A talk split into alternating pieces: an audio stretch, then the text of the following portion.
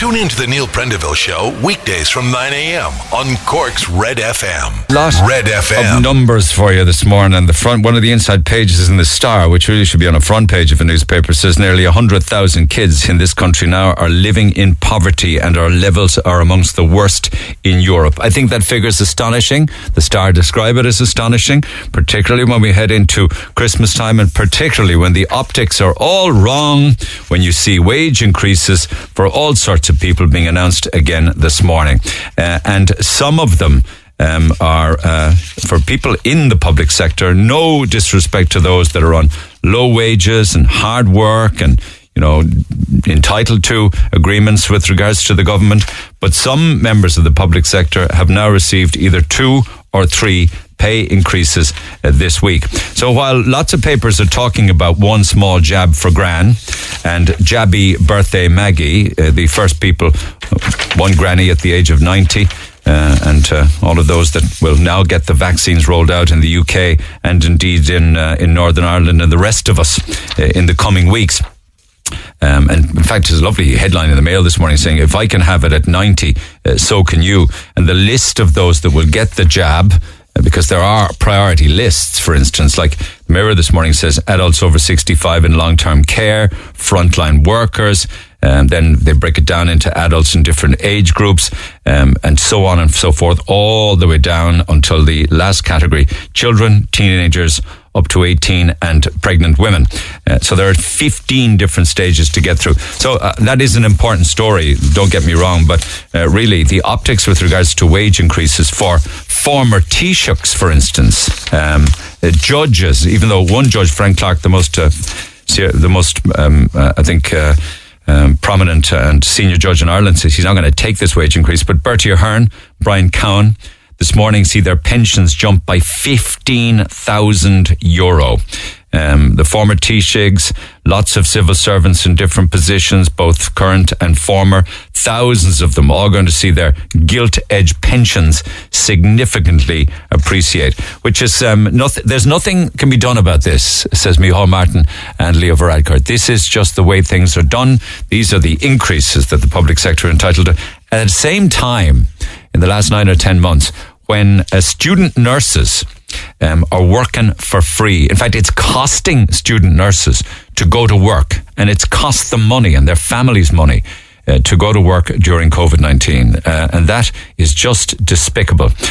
On top of that, of course, then you have all sorts of issues regarding CUMH nurses who are being asked to traipse across the campus to go into an old cold, drafty old porta cabin for their breaks. So see the way the world is going, or see the way this country is going. I mean, it's amazing because you can't see why Fianna Fáil and Fine Gael could manage this. I mean, Fianna Fáil's, even members of Fianna Fáil, TDs within Fianna Fáil, are saying that they're dying on their feet as a political party, particularly online. They have no online presence, and any kind of online presence at all for Fianna Fáil is all negative, apparently.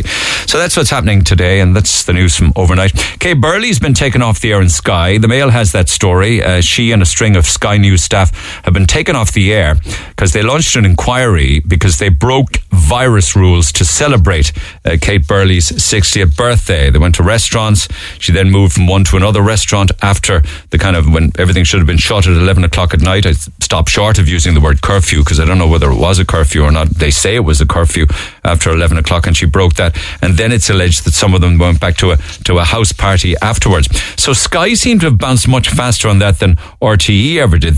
Sky have taken the key broadcasters off air, and Kate Burley won't be back on the air till the new year. There's a lot from the Cork courts then, like for instance the guy who didn't know that there was a gun down by the car pedals.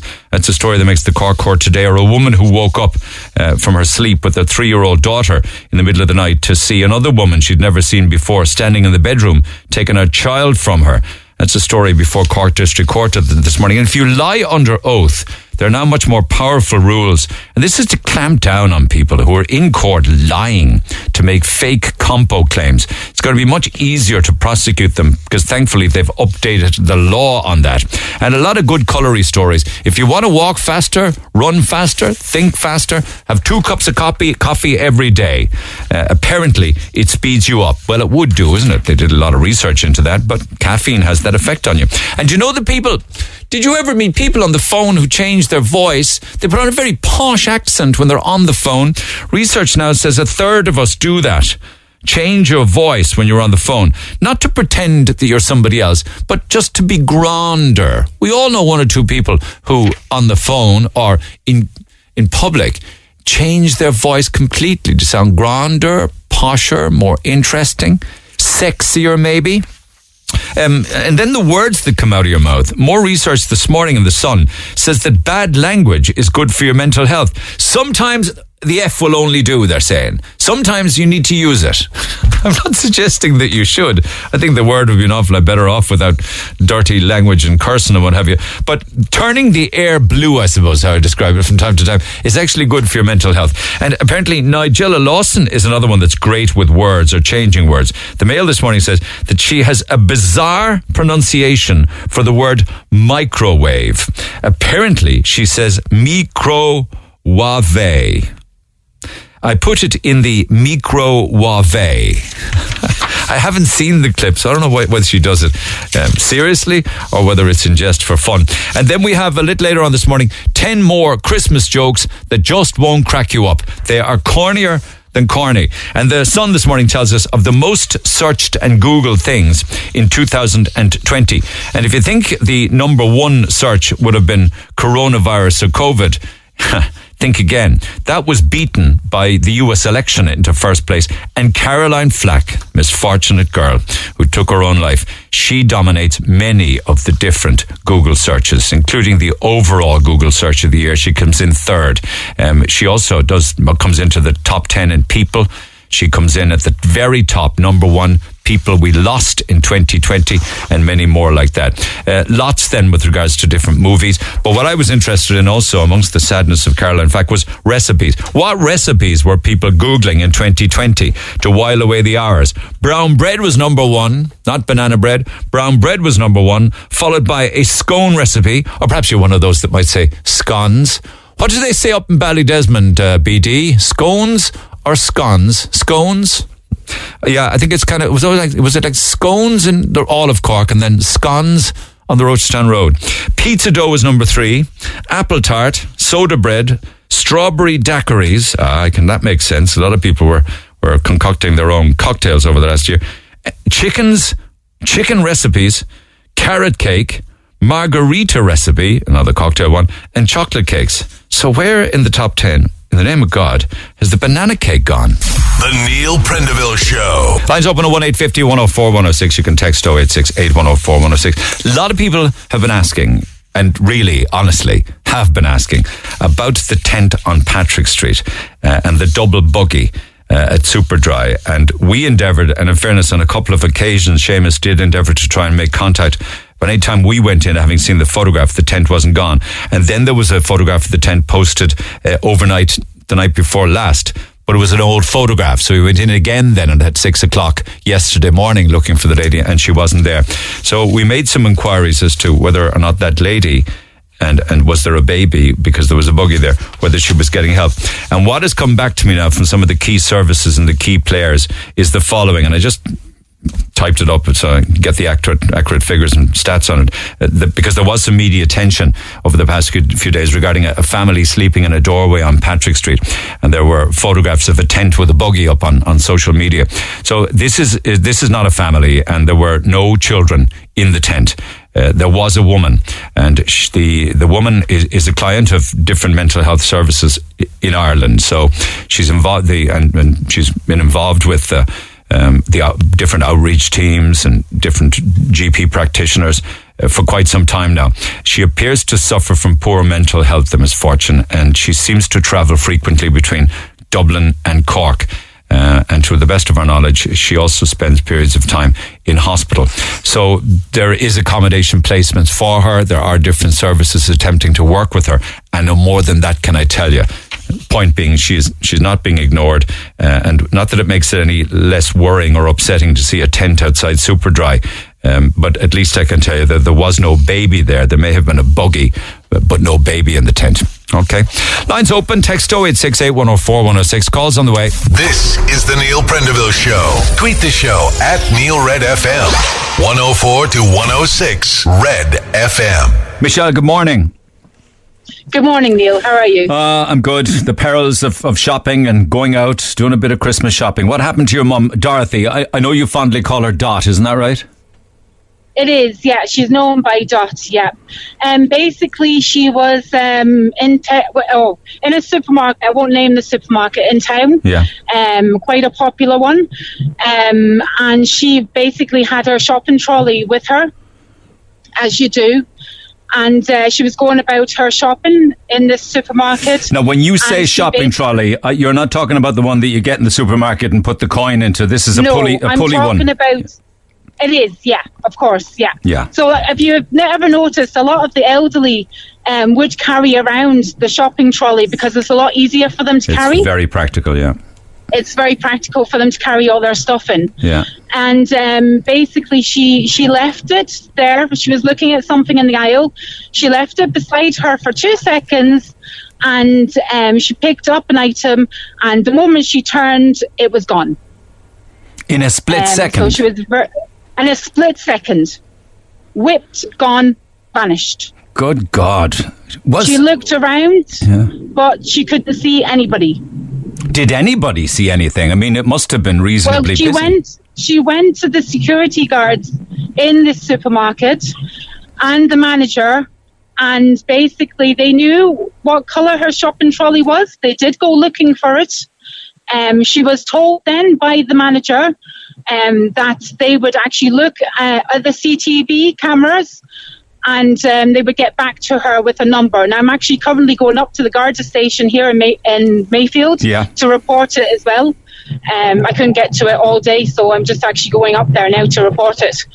It's just to make other people aware, you know, and hopefully that nobody else gets caught, because I know a lot of the elderly would carry their purses and their bags and their shopping trolley. They're very handy for somebody. I'm asking people not to do that. Please don't put your valuable possessions in your shopping trolleys.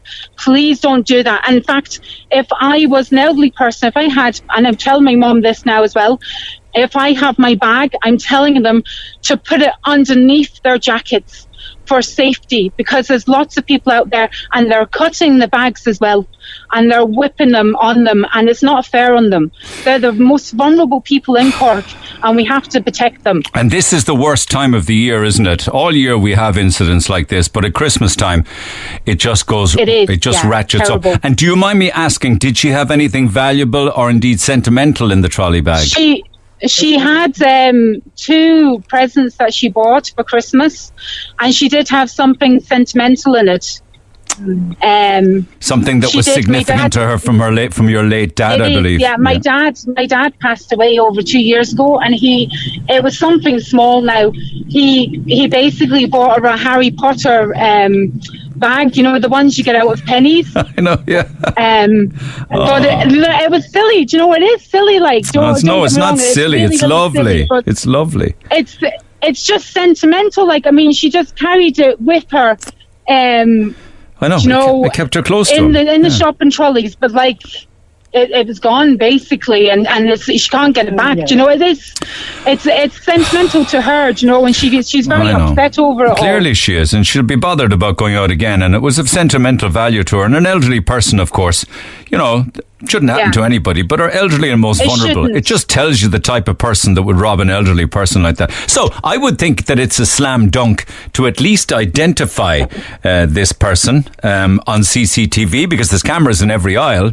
Well, look, Neil, everybody's wearing masks now, so I mean, how can you kind of really identify anybody?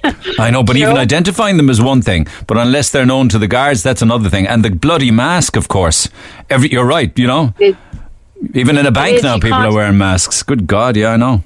I'd be more happy if people would just not put their valuables in a shopping trolley.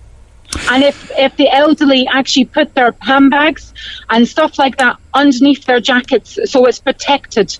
And if somebody sees somebody who's looking a bit suspicious, yeah, and they think, hang on a minute now, they look a bit dodgy, go to a security guard, go to somebody in the shop and go, look, I actually think they look a bit dodgy there now. Would you mind having a look there now? Because that woman over there is a bit vulnerable and I don't really want to see her getting whipped, well her said. Stuff getting taken on. Yeah, I couldn't have said it any better myself. It'd be very interesting to see how you get on with the Gardaí. They'll take a particular interest in that because your mother is elderly and, you know, it can have an awful effect on, you know, mental stability of an elderly person like that. It really can. It is, yeah. She's unlikely to kind of bring in her bag now and she feels a bit kind of...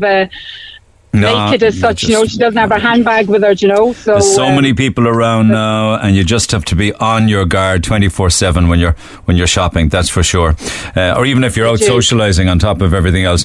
Listen, I really and truly hope that that person, whoever took it, that whoever that person is caught by the Gardaí, you know, and...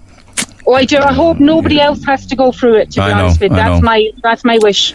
That's my Christmas wish, as the saying goes. I know. Let me know how you get on with the Gardaí, will you? I will. Thanks very much. Listen, would you mind if I gave Dot a €50 voucher for Tesco, just as a small little gesture? I have some of them spare. So would you mind if I posted her one with a little Christmas card, perhaps? You know, might make her feel a little bit better. That'd be lovely. Thanks very much. Okay, well, Michelle, good luck. Good luck with the Garda station, and let us know, because I know people listening would like to hear how you got on. Okay. I will. I'll contact you, and I'll say how I get on there in a minute. I'm actually parked right outside it at the moment. Okay, Michelle, off you go. Go and do that. That's important. Thanks very much, Neil. Take care. Cheers. Now. Thank you. Bye. And Merry Christmas to you. And you too, and to your mum, Dot. Take care. You just have to be so, so careful now when you're out and about, you know, with your bag or with your wallet or your phone, but also your shopping bags, because apparently people are targeting shopping bags and trying to even confuse people in crowds as to, you know, your shopping bags getting, inverted commas, mixed up with theirs. So be very careful when you're out and about. Talking about mixing things up, I may have... I did actually yesterday say that the three lads that were before the court with regards to the street sign issue and blacking out and painting out Victoria, that they got fined in court yesterday. That wasn't, or you got fined in court the day before. That wasn't the case. And Diarmuid Ó Cadhla came back to me. He wasn't in a position to come on air, he said, and that's fair enough. He said, I understand from listening to the podcast that Neil mistakenly said we were fined in court. This is not true, and I expect he misunderstood. What's actually accurate is the state failed to convict us. It was on my suggestion, says Diarmuid, to the judge, that he decide a donation to charity was appropriate. And the judge praised our good character, and the judge praised our integrity. And he did, actually, because the headline in the Examiner yesterday was that the judge described them as men of the utmost sincerity. So, Diarmuid said, my opinion, the judge was relieved not to convict or fine us. It's important that the record be corrected, though, as I'm sure you understand, because my good name is important, as is Tom's and Tony's.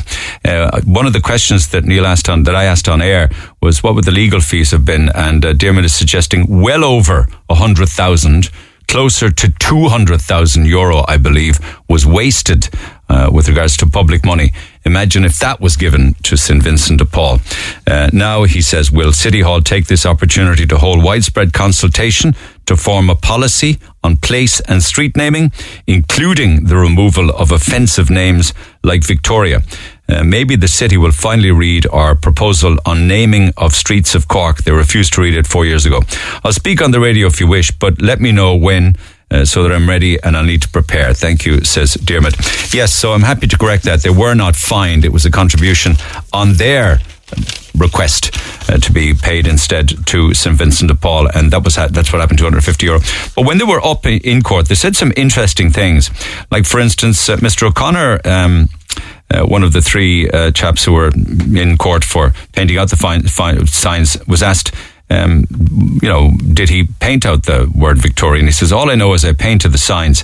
I don't like Victoria. She chopped off people's heads and was called the Famine Queen.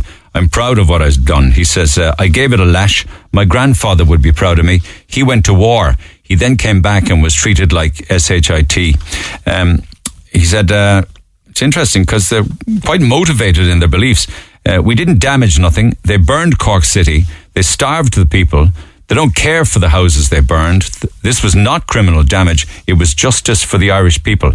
I personally took offence to what City Council did, including making McCurtain Street the Victoria Quarter. When I heard that, it almost killed my soul. Passionate stuff, in fairness to them. Passionate stuff. And of course, on Friday, the 100th anniversary of the burning of Cork. And we'll talk more about that on Friday. The world, and certainly Cork and Ireland, was a different place 100 years ago. Lines are open at 1850 104 106. Lots from yesterday's program, lots of funny Christmas stories. And also, I knew there would be a pushback with regards to dogs eating chocolate. Like Jane says, I love the show. However, I'm sick of listening to you talk about how chocolate is not toxic to dogs, since all your dogs have eaten chocolate with no consequences. Well, it's true. Like, none of them died or went into cardiac arrest. They may have been a bit busier in the back end of the body department, but other than that, Jane says, chocolate is toxic to dogs, and this is confirmed by professionals whose findings we should listen to, not the lovely Neil Prendeville, who is truly knowledgeable, but not in this matter. Chocolate is toxic to dogs, and the fact that your dogs didn't have adverse effects means they didn't consume enough of the poison. What are you telling me? Do we only have bad chocolate or macchiato chocolate? No, but seriously, I'm just giving you my interpretation of it. And they've eaten fairly substantial quantities of it. You know, I'm talking about entire bars of chocolate, and one or two occasions, actually, boxes of chocolate. Hi, I have absolutely no issue with dogs having chocolate. Any dog we ever owned had lashings of the stuff, and there was never any bother with them. It's just the precious owners that make up the urban myths about dogs and chocolates. So that's just a selection. There's lots more besides, and don't even get me started on turkeys or turkey disasters. I will come back to all of that. But let me get back to my phone. It's going to be a busy morning. Pauline, good morning. Good morning. I was wondering why everybody was... I was down that area yesterday. I was wondering why everybody was going in and out of the Holy Trinity. It's buying Christmas cards, is it? Yes, and they're beautiful Christmas cards in there. I go there every year for Christmas cards, or else I go to St. Francis Church, you know. And I wondered, people traipsing in and out and in. I thought, so what's going on? Is it mass cards? No, Christmas cards. The lady inside, she said, I've been very busy. Very busy, a steady stream. Anyway, you were in town. How'd you get on around town? I have a sight problem, and I said, and since the COVID started, I'm having bother with my legs as well, walking, because I've no exercise. I know. And I'm in my 80s now. But anyway, I said I'll take the chance and I'll get the bus in as far as the mile, and I walk down the side street and into Holy Trinity Church. So I got all my cards and I went up to the counter and paid for them and put them into a bag and came away out, and I said, I wonder, will I try and do a bit of shopping there? I said, I won't be able to. Yeah, I know. So I said, I sat down at the bus stop, the number 6 bus. So I was waiting away there, and next thing, this man came up to me and he said, you look like the lady said that got the Christmas cards over in Holy Trinity Church. Yeah. I said, I am. Well, he said, I'm sure it was you left your purse up in the counter. And he said, have a look in your bag there now. And I looked into the bag, no purse. No, there wasn't much in it, you know. I know. So, because I only just put the bare amount for just going in and doing one shop and coming back out again. So, anyway, I looked in the purse, no purse. So, he turned to me and he said, I was looking at him foolish when he said it. He said, look, I'll run back over there and get your purse here. The church. Go away. So he went away, and I went out to the edge of the footpath, and I stood waiting for him to come out of, what's the name of the street there? Father Matthew Street. Yeah. It's Father Matthew Key onto Father Matthew Street, yeah. Yeah. So he came back over and handed me the purse, and I said, may God bless you, I said. And I was going mad after. I never took his name. I thought it was the nicest thing ever that he did, you know. Wasn't that a wonderful thing to do? wasn't it? It was super. And like the number 6 bus was after coming, and I said, "Oh, that'll be gone now against that man comes back with my purse." So it wasn't. It was still there, and I was able to get back into the number. There you got the buses. You just got momentarily distracted. You see, some people would be worried if a stranger came up to them and asked them to open their bag for fear that they might whip something out of it, you know. So, like, what I can't understand how he knew me, you know. But maybe I had this kind of bright purple kind of a jacket on me, and my hair is pure white, like. And maybe I stood out. He just noticed you. You're just well dressed and very presentable and attractive, and he noticed you. And how are you doing for shopping and everything? I mean, have you got someone to help you out there? You said that you weren't up for it yesterday. You see, the family usually help me the weekends, and I have one or two good neighbours that would give me a hand if I'm stuck, you know. Yeah. So, but do you like? Will you be doing a bit of Christmas shopping on your own? A bit of an old stroll around? Well, I usually do around Douglas now, Tesco and maybe Dunn's and Aldi, you know. But I'll have to forget about going into town unless that there's somebody with me, you know. Because I think it would be lovely if we were able to pick you up by taxi, bring you into town. You could do with a bit of shopping that you need, get the taxi then to bring you home again, you know. Yeah. But you see, my vision and my eyes are very bad, Neil. I know. You know? I know. I've only sight in one eye. You know. Is that a cataract or what? You don't know. It's. I have, as they call it, old age in the eye, macular degeneration. Old age. I know. Old age in the eye. Yeah, so I get injections for that. Yeah. You know. And come here. So will you get the coronavirus vaccine? Oh, God, I will. Okay, dear. I might as well chance it. Absolutely. You know? Yeah, I mean... I know, as I tell my friends, I'm in the departure lounge now, right? Yeah, but delay the departure for as long as you can. Listen, I tell them, I say to them, I'm all right, I'm booked with Ryanair, and they're always late. Well done. Well, I hope you have a lovely Christmas, and it will be lovely to find that gentleman and to reward him in some way, shape, or fashion. I know. I'm just kicking myself now that I didn't get his name. You know. I know, but you never know who might be listening. We'll see if we've any luck in that regard. And we'll reward him in our own way, all right? Listen, happy Christmas to you, Pauline. Lovely talking to you. And you, Neil, too. Mind yourself. And all your family. Take care. If they need anything, come back. We're always here to help. And there's lots of Cork people out there would jump to your help as well if you need it. Back after the break, text 0868 104 106. Call the Neil Prendeville Show now. 1850 104 106. Red FM. Just with regards to the newspapers a while ago, the words that people mispronounce, I say we'd have an awful lot of fun on that on air if we got stuck into it. And I was mentioning Nigella Lawson and how she pronounces the word microwave. Have a listen. But I still need a bit of milk, full fat, which I've warmed in the microwave. It's worth playing again. But I still need a bit of milk, full fat, which I've warmed in the microwave. The microwave. I love it all day long. It's quirky ways of changing words. You know, it's fine then if you're going in and out on the bus and what have you, but if you have a listen to this email, I don't know how quickly you will get on a bus. Just for the record, I don't want to take a call on air about this. I simply wanted to bring it to your attention and the attention of Prendeville's show in the morning for the safety of others. I boarded the bus on Patrick Street on the way to the CUH yesterday. I had my mask on, of course. The driver, an elderly man with glasses, had no mask on. He let on what seemed like enough people as the seats filled quickly. He left more people on at the second stop and continued to do so till all the seats were full and people were standing in the aisles. Among these people were elderly people, women with babies in prams, school children. A few people weren't wearing masks. There were no windows open. I decided to get off the bus at the lock as I found this carry-on absolutely insane, just 1 week from a level 5 lockdown. As I was leaving, I asked the driver if he thought this was within restrictions, and he simply shrugged and said, yeah. I contacted customer services immediately, but was fobbed off and told to contact customer care by email, which I did.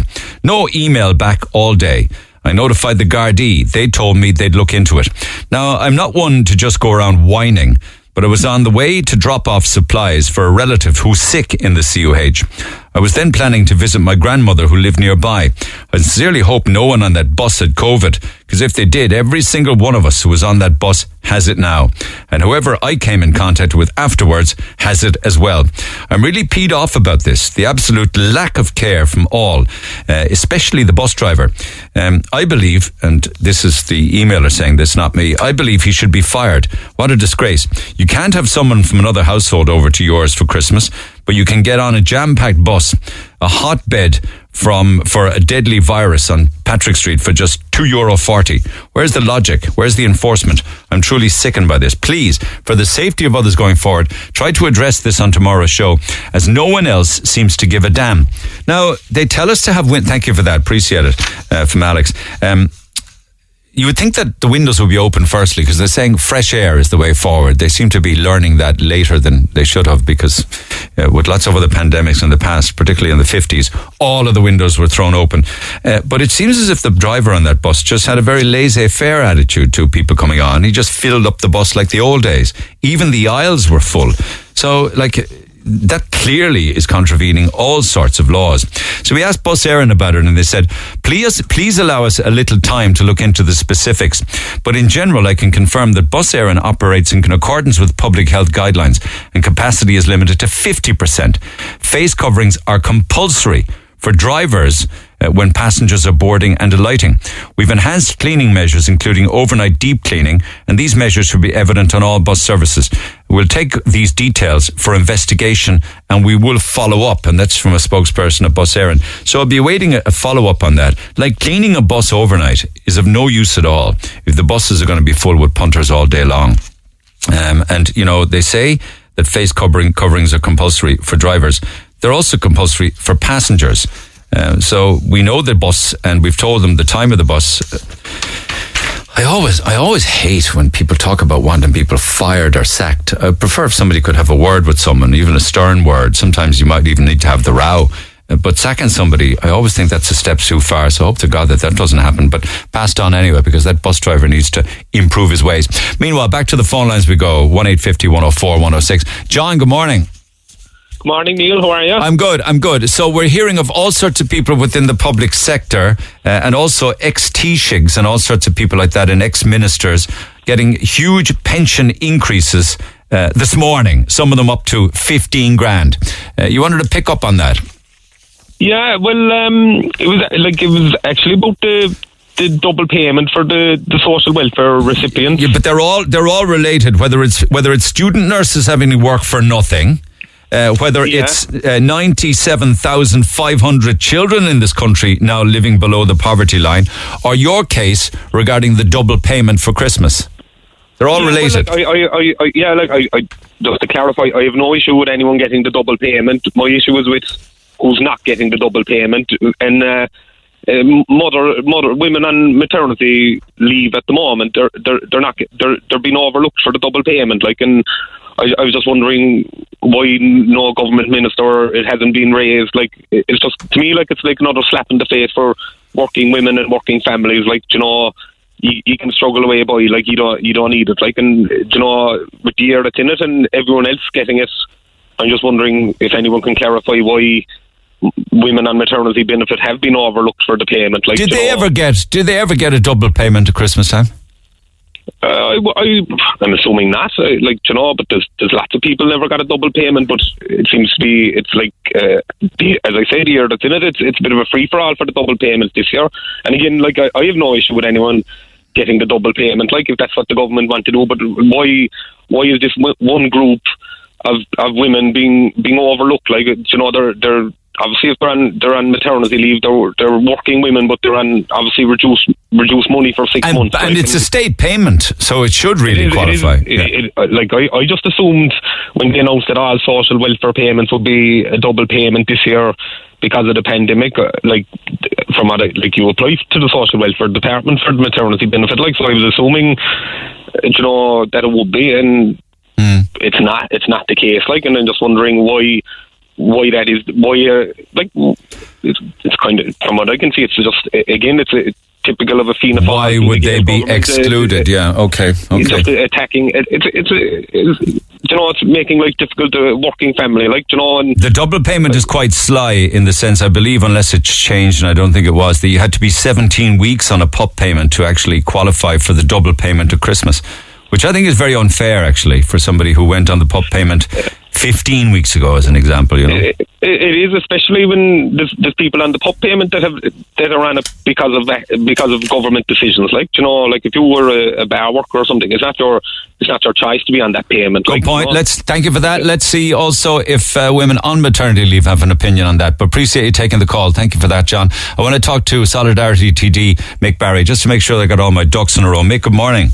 Good morning to you, Neil. So is it true, correct me if I'm wrong, that this morning Bertie Ahern and Brian Cowan's pension has grown by 15 grand a year? I'm not sure whether it's 15 grand, but they've certainly, the pension cuts that they had 10 years ago at the time of austerity was reversed at the cabinet meeting yesterday. So that's Bertie Ahern, that's Brian Cowan, that's Enda Kenny, and it's 4,000 top civil servants. Wow. The optics in this are all wrong. I heard Leo Varadkar this morning say in Morning Ireland there's nothing they can do about that. Well, of course there's something they can do about it. There's also a 2% increase for judges, and there's big increases for the whips of the political parties. All of this is in the week after a motion which I put to the Dáil last week to pay student nurses for work that they do in our hospitals was voted down by government TDs. So it's one rule for the top civil servants, the judges and the political party whips. It's a different rule altogether for our nurses, our student nurses, and as your last caller says, our social welfare recipients. I was talking with, or at least reading some texts and emails out from student nurses during the week. It's costing them money to go to work, to buy their uniforms, to buy their shoes, to pay their transport. It's actually costing them to go into the CUMH or to go into the CUH to help people during COVID and all other illness and health-related matters. That's a disgrace, like. Well, it's costing them in a number of different ways. First of all, they are students, and as students, they are forced to pay fees. So the fees for the nursing course can vary from €3,000 a year to €7,500 a year. Then in the second place, a lot of student nurses would have had alternative employment, maybe at the weekend, in order to put food on the table and pay the rent. Yeah. Say, for example, working in a nursing home. And because of the COVID situation and the danger of cross-contamination, when they went into the hospitals to start their duties in the hospitals, they had to give up those jobs. Yeah. Now, because of the furore that was kicked up, the government has been forced into saying, okay, if you had to give up a job, you can get the pandemic unemployment payment for now. That job, yeah. But not to go to work. Not to go to work, yeah. No. And then those that want to take a break at the CUMH have to traipse across the concourse into an old porta cabin for their break. Yeah, in the centre of excellence. There's new porta cabins have been set up there, and I understand that the authorities in the hospital want the midwives in particular to take their canteen breaks in these cabins, which, as you say, are some distance away. What happens if they're on emergency call and have to go dashing back up? I think the basic point there is that, you know, the hospital authorities do have a concern about, minimising the COVID risk, but you can't put in place any agreement for canteen facilities for midwives without the agreement of the midwives. Oh, I know, but I'm not going to drill into that too much because I would have thought that the hospital was big enough to facilitate them in a better way. So what also Leo Varadkar said this morning that the public sector has got between 2 and 3 pay increases this year. Is that fair? I mean, some describe that as obscene. Well, if you see, you have to look at what the pay increases were, okay? So I think... But does it actually matter when others have lost their job on pandemic payments or reduced wages? Many, many people took 20% pay cuts this year. Sure, but I think there was an agreement there with the public sector unions for staggered pay increases, and you'd be looking at 1% at the start of the year and 1% at the end of the year. When you add them up in the round, they're very small pay increases, and you have to remember the people we're talking about here include the likes of our nurses who are keeping the hospitals going, and include the likes of our teachers who are keeping the schools going. You know, so those small increases, they're important for those workers. We're not talking about multiple increases for the bigwigs when you talk about that one. So this is a fait accompli. There's nothing can be done with it about it then. It just happens year in, year out. And in this case, we're throwing into the mix former Taoiseachs, pensions for, bank regulators, thousands of other senior public civil servants. That's just the way it is it? Well, Fianna Fáil, Fine Gael and the Greens seem to be quite firm in it. Solidarity, People Before Profit have decided to not just take the increase, but not to accept the WHIP's allowance any longer. And the issue that we will be highlighting today is the question of pay for student nurses. I mean, the nurses are being forced to do work asked to do work in the hospital. Yeah. They're putting themselves on the front line. They're putting themselves at risk. There's 50 nurses having to go home every day because of COVID-related problems. Yeah. And the idea that those student nurses are not paid, that's a scandal, and we want to increase the pressure on the government today. And if we can use the pay increases for the whips and the judges as a stick to beat them with, well, then we'll do that. Okay, well, I'll let you get on with that. Stay in touch. Mick Barry, Solidarity TD, 1850 104 106. We're back after 10.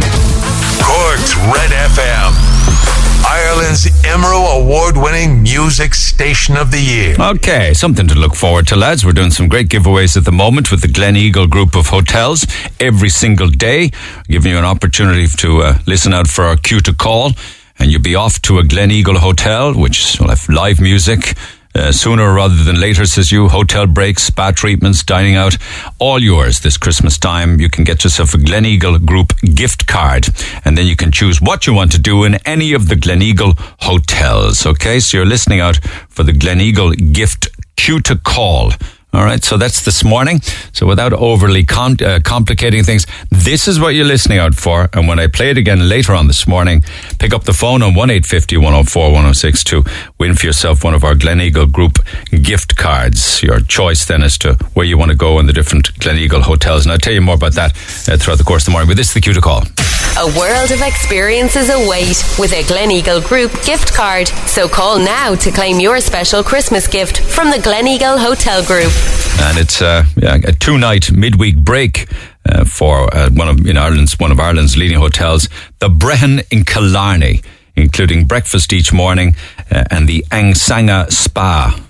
You're right there next to Killarney National Park. Okay, so that's this morning's one when you hear that cue to call. And if that wasn't enough for you, a €200 voucher for Michelle Jewelers. It's day 3 of the giveaway from Michelle Jewelers on Patrick Street. Glamorous, fashionable retail jewelers, the best of them in Cork City. So Michelle always come on board at Christmas time, and today and this week is no exception. So a €200 voucher, and you're listening out for, firstly you need to identify, these are very tight, stitched together, 3 Christmas songs. I will need the artists and titles in the right order. Again, just before midday today. Have a listen.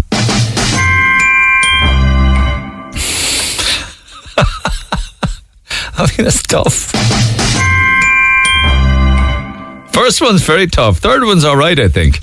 1 and 2, iffy. So play those again a couple of times between now and 10 to midday. Lines are open at 1850 104 106. Text 0868 104 106. It's mental busy this morning on lots of different topics. Could I just stay on issues regarding, say, for instance, payments and double payments at Christmas time? 1.6 million people across the country receiving their pandemic unemployment payment Christmas bonus. Morning, Neil. I'm a nurse with the HSE. We don't even get a thank you from them. I worked through the whole pandemic and all we got was a clap. Rosemary says members of the government are taking home 6-figure incomes between their wages and expenses.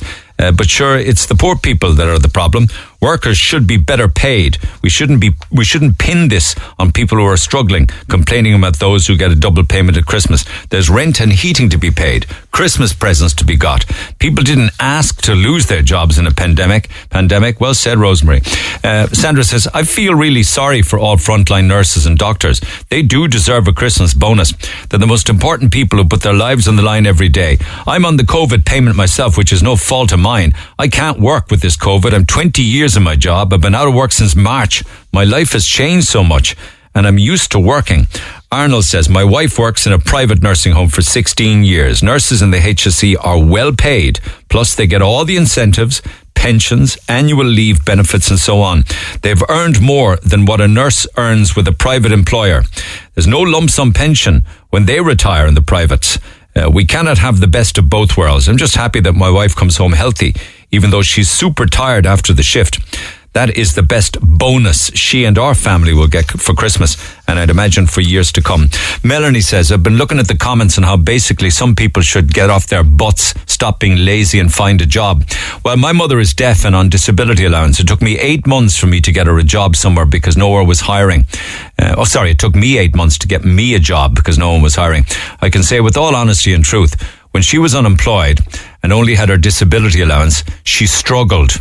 She pays her taxes like everyone else. My point is, it's not always black and white. There are no jobs anywhere. Some people are lazy, as many people say on your program, but anyone I know who's unemployed, I've seen the effect it has had on them, and they lost all hope of ever getting a job. It's not the people that need to change their attitudes, it's the system. Some people will never want to work. Others will, can't, and need assistance. Nora says, some people depend on this Christmas bonus to create a bit of Christmas for their families. Thousands have lost their jobs and they need that bonus. By the way, where do you think your children's allowance comes from? Or your family income support? Or your sick pay? It all comes out of the social welfare pot. So include yourselves in the sponge category. Anybody that gets children's allowance. Most people on social welfare have worked for years to be able to claim this. And if they didn't, their parents did. Keep your snouts in your own troughs. Maria says, I'm a frontline worker and I say good luck to anyone who can get a double payment. Anyone on the pop did not choose to be out of work. And finally for now, Sheila says, the only people who don't get a bonus are the poor fools who go out to work every single day. That's just a selection. Keep them coming and I'll read out some more. Text 0868 104 106. We've got calls on the way after. I'll do one now if you don't mind because I see them backing up there. Carice, good morning. Good morning, Neil. How are you? So you went from maternity straight on to pop, is it? I did, yeah, because unfortunately I worked for the airlines, so due to the pandemic, there's no operation. It's not operational at the moment. I know. So unfortunately, I had no other choice but to go on it. But you weren't on the pop long enough to get a double payment. No, I'm on it 13 weeks. See, I think that's very unfair. I just think it should just be like times are hard enough. Like we still have bills to pay. Christmas is coming, Santa, everything else, like, you know. And you're over 3 months on it, but you don't get a Christmas bonus. But if you'd been 17 weeks, you would get it. Yeah. Look, shouldn't it be automatic for anyone on the pop payment? No. Well, that's what I would have thought. Yeah, I think it should just be across the board that if you're on it, you're on it. And considering as well, I've come from maternity leave payment, which is another social welfare payment, like that, I think that should be taken into account as well. Do you know what I mean? It's just I just think it's all wrong. Just, you know, we didn't ask. Like I'd much rather be back at work, earning my own wage and everything else. You know, but and I paid enough tax throughout the years and everything else. So I think across the board we should be. I think it's very cold and very unfair that in your case and others like you, 3 months or 3.5 months on a pop payment, and because you're not 17 weeks, you don't get it. And is there any sign of going back? Maybe will it be all vaccine related? I guess it will. It's all up in the air at the moment. The last meeting we had, they were talking maybe phased flying, maybe looking at April 21, but it may not be until, who knows, everything is changing. You know, they're just kind of taking it day by day. April of next year. If we're lucky. Yeah. Yeah, I just had to send in the text to you there, because I just think if you're on it, you should be entitled to it, you know, especially with the current situation. 100%. Up to Christmas, it's not easy, you know, where... Yeah. Scrimping and scraping as it is. It's wrong. I think, I've said it twice already. I'm not going to repeat it again. But appreciate you taking the call. Thanks, Grace. And hopefully you'll be back flying again in the new year. Take care. Perfect. Thank you, Neil. Bye. The guards are suggesting that there could be a lot more by way of fake COVID payments, right? I can't say much about this because it's before the courts this morning, but you might have heard in the news there that Gardaí are suspecting that there are other cases of individuals and gangs who are defrauding the state of unemployment payments. And one suspect, a West African national, suspected of stealing over 165 grand from the state, is alleged to put together 70 fake pandemic unemployment payment applications. Now, that case is before the court this morning, so I won't say much more than that, but I can tell you that the guards believe that the 165 grand is gone and will never be recovered, and they suspect that there are others also making these kind of false claims. This was a very interesting one because it's alleged that this was related to a thing called phishing.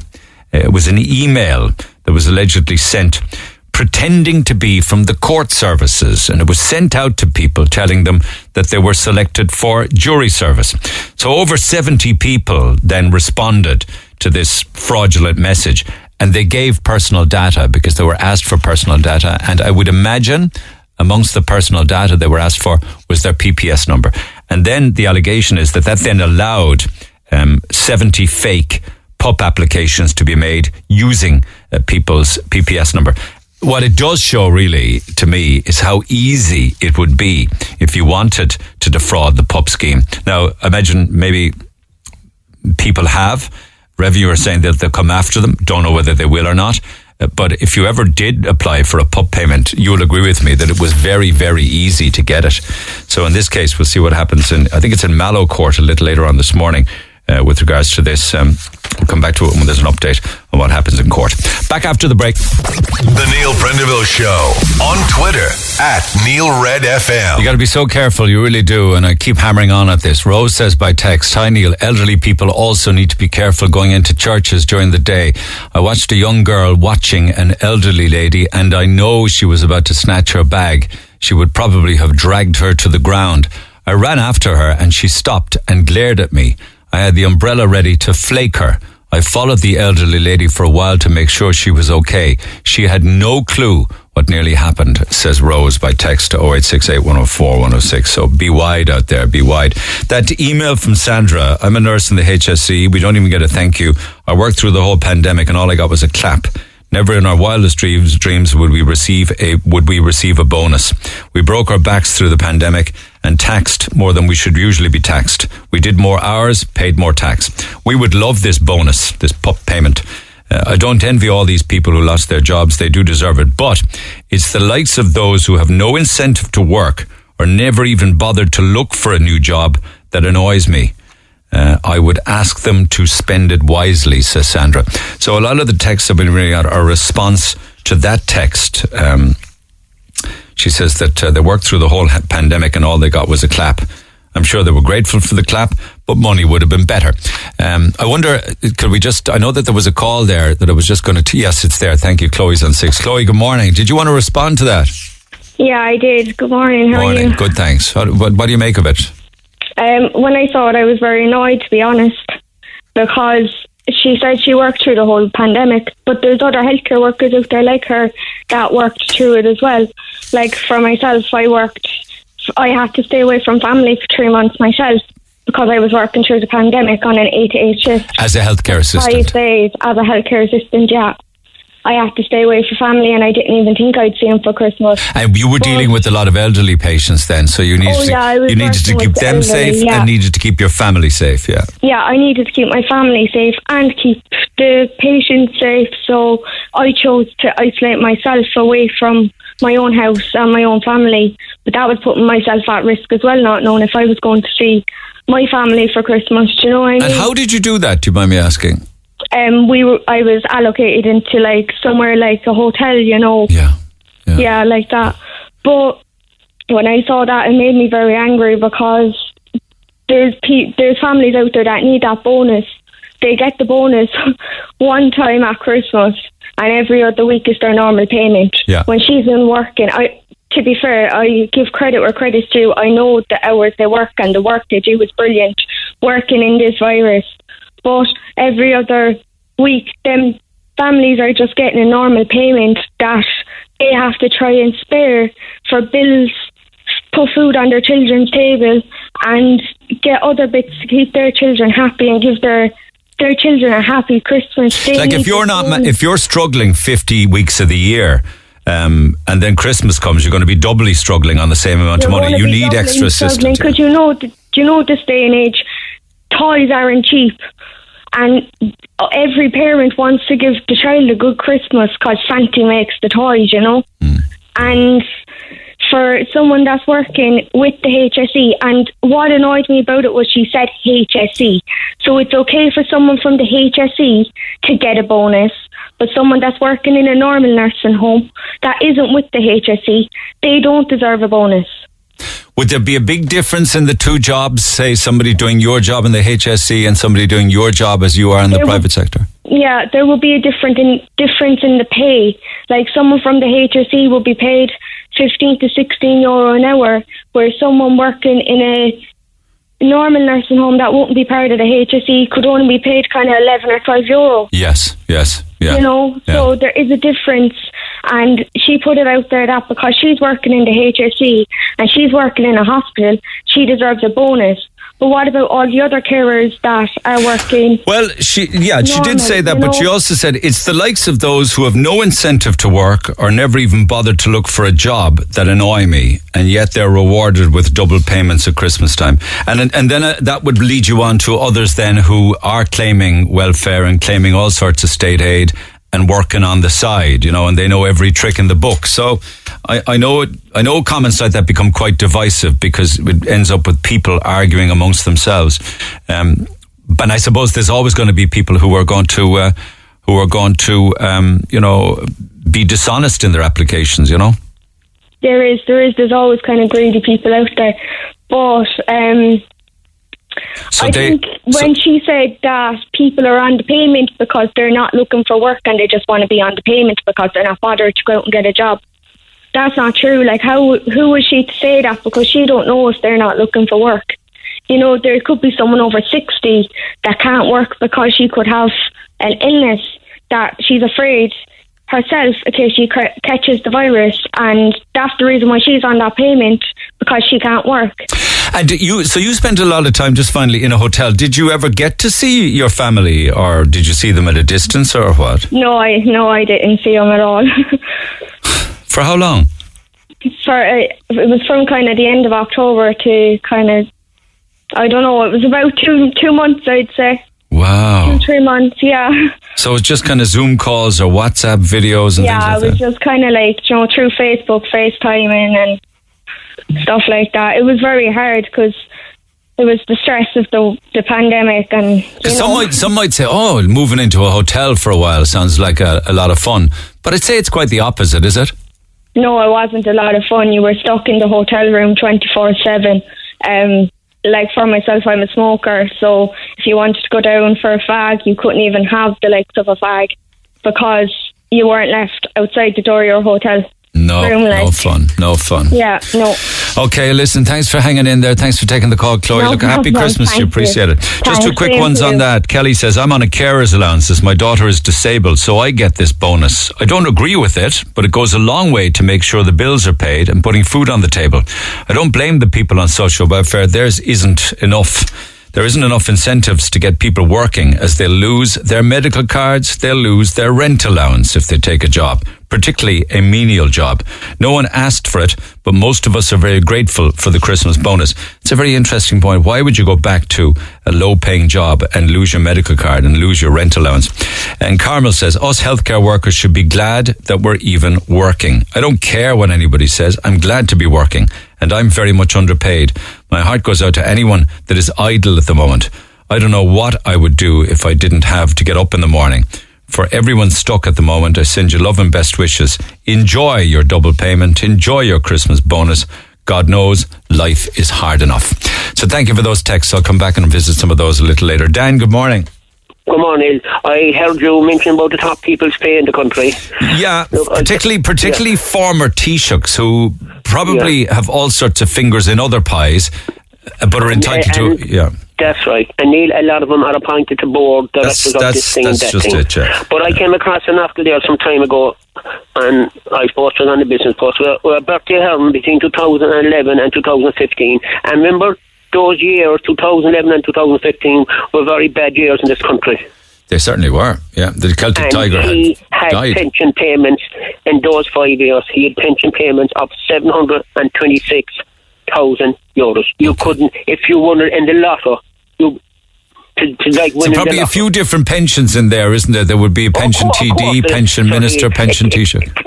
And all, yeah, and Mary Harney is mentioned as well. Mary Harney had 649,000 over those 5 years, and people struggling in this country over those 5 years. And Neil, look, that's going on for years. All these cloak and dagger stuff, pensions and appointing all the bodies to boards and this and boards and that and all things like that's going on for years in this country, and it will never change. All right, my man. Thanks for the observations. Lines open 1850 104 106. Text 086 8104 106. We'll pick it up after the break. Talk to Neil Prendeville now. 1851 04 106. Red FM. Okay, a lot of fun yesterday with different stories regarding calamities or mortifications. My stepmother put the turkey outside the house. She lives on a farm in West Cork. She put it out there to defrost it. The dogs were faster than her and they took the turkey away. It was Christmas Eve and there was no way she could find another turkey to buy. She started racing the dogs and she fought for the turkey back. She never told us she took the turkey from the dogs' mouths to feed us. We're a big family. There were 24 people for dinner that day. She washed the turkey, she cooked it and served it. When she had a couple of drinks in, she decided to tell us the story. Oh my God, everybody was disgusted, says Erica. Well, didn't kill you. I know whether you noticed a couple of bite marks in your turkey breast or what have you. I went from my house to the shop one day for a scratch card. I was a minute's walk from the house. I returned and later that evening I looked out my door and saw my Jeep was not in the driveway and I thought the Jeep was stolen. Rang the guards. They said they'd send a guard to the house. As I was waiting, I went outside and asked my partner and the young fella next door, did they see anything? Or did they see my Jeep around? I was walking around waiting and there was the car outside the shop. I thought I'd walked for the scratch card. The man in the Fairfield store still laughs to this day, loves telling customers the story. You drove to the shop and you walked home unbeknownst to yourself. Morning, have you heard any other stories of wet pubs, public houses open around the city? I know of one close to the city. There's no food, no social distancing, and the guards were in there at the weekend, but nothing was done. I went there once when the bars were allowed open with table service and social distancing, but I left because everyone was going to the bar, and you could never guess there was a pandemic on. There was no distancing in the place. I think it's unfair on bars that spent money to make their businesses safe, and they're not able to be open now, says Joe. Well, nor are the others who are supposed to be open if they're only serving drink. You're telling me that there was one particular one that you knew of that was. And I know that there were others around the country because you hear about it. My son works in retail. They've worked all the way through the pandemic and their company cut their Christmas bonus back in April. Got rid of it. Even though they have traded all year and have been busier than ever, they're still not giving them a Christmas bonus. All they got as a thank you was a 50 one for all card, which for the staff was just like a slap across the face. It just goes to show how greedy companies are, says Mary. Okay, maybe it should have been more than the 50. I don't know what the turnover of the company was. It's interesting because not everybody takes one for all cards. I have a couple of those burning a hole in my wallet. I'll spend them eventually. But I was buying stuff inside the Smith's Toys last weekend and they said, no, we don't take them. I said to them, like, they're as good as cash. No. In fairness to the staff, it's nothing to do with them. They're only doing their job. But you would think the one for all would be taken everywhere. I mean, I don't understand why not. Anyway, back to a story from earlier on this morning, and I did make a point to clarify some things that I said yesterday regarding the court appearance of three Cork gentlemen with regards to defacing the Victoria word on signs and street signs and what have you. And Diarmuid Ó Cadhla came back to me just to clarify. And that prompted some text, which I'll come back to in a minute. But let me just get a call or two on this and Diarmuid as well. But Paul, good morning. Good morning. How are you, Neil? I'm good. You wanted to pick up on that. Now, can I just say Diarmuid Ó Cadhla is here, so good morning, Diarmuid. Good morning, Neil. How are you? Good. Happy to clarify that for you earlier on. But Paul, what's on your mind? Well, it was just, as you were saying, the idea of €100,000 going on a case like this. And I'm wondering what exactly the point of everything is here in making it that somebody can go to court and decide on their penalty. Well, just on that point, I had asked a question as what were the legal costs involved in this case? And Diarmuid was suggesting it could have been upwards of close on €200,000. 200,000? God, that's good as the lotto.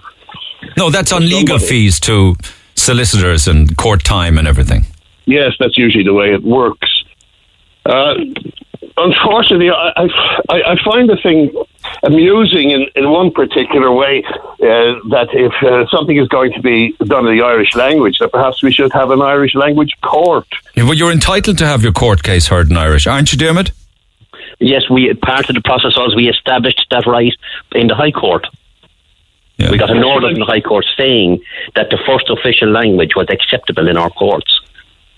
Yeah, and so it should be. You have a problem with that, Paul, is it? I don't have any problem with that at all. My problem is that if I was Romanian or if I was Russian, I could understand it. But the fact is, if they're that confident about it being the first language, then surely it should all just be done in Irish. Yeah, well, no, not everybody speaks. That's just being silly. I mean, if you were Romanian or Russian, you would get an interpreter provided. Yes. Okay. Yes. And it would be... And don't forget, English is also an official language in the States. Well, you might be surprised because you think you find that most things are printed in English and in Irish. But are you saying that you wanted to... You were suggesting that Diarmuid said that he decided the outcome of his own case, is it? Well, that's the impression I got from it, that he had almost won the case in such a case is that you're allowed to do what you want with it. When you come in. You say, I find it interesting, the Diarmuid Ó Cadhla case, he decided the outcome of the case, he decided the penalty. Is this the new norm? Yeah. Well, I don't think you could say that is what happened. But we do have a procedure in the court where people are allowed to argue their points. And we had argued very strongly and with lots of referencing that we had lawful excuse for what we did. Now, on the balance, in fairness to the judge, he didn't accept our argument in full, and he was reluctant, very obviously reluctant, to brand us as criminals, and he didn't do that.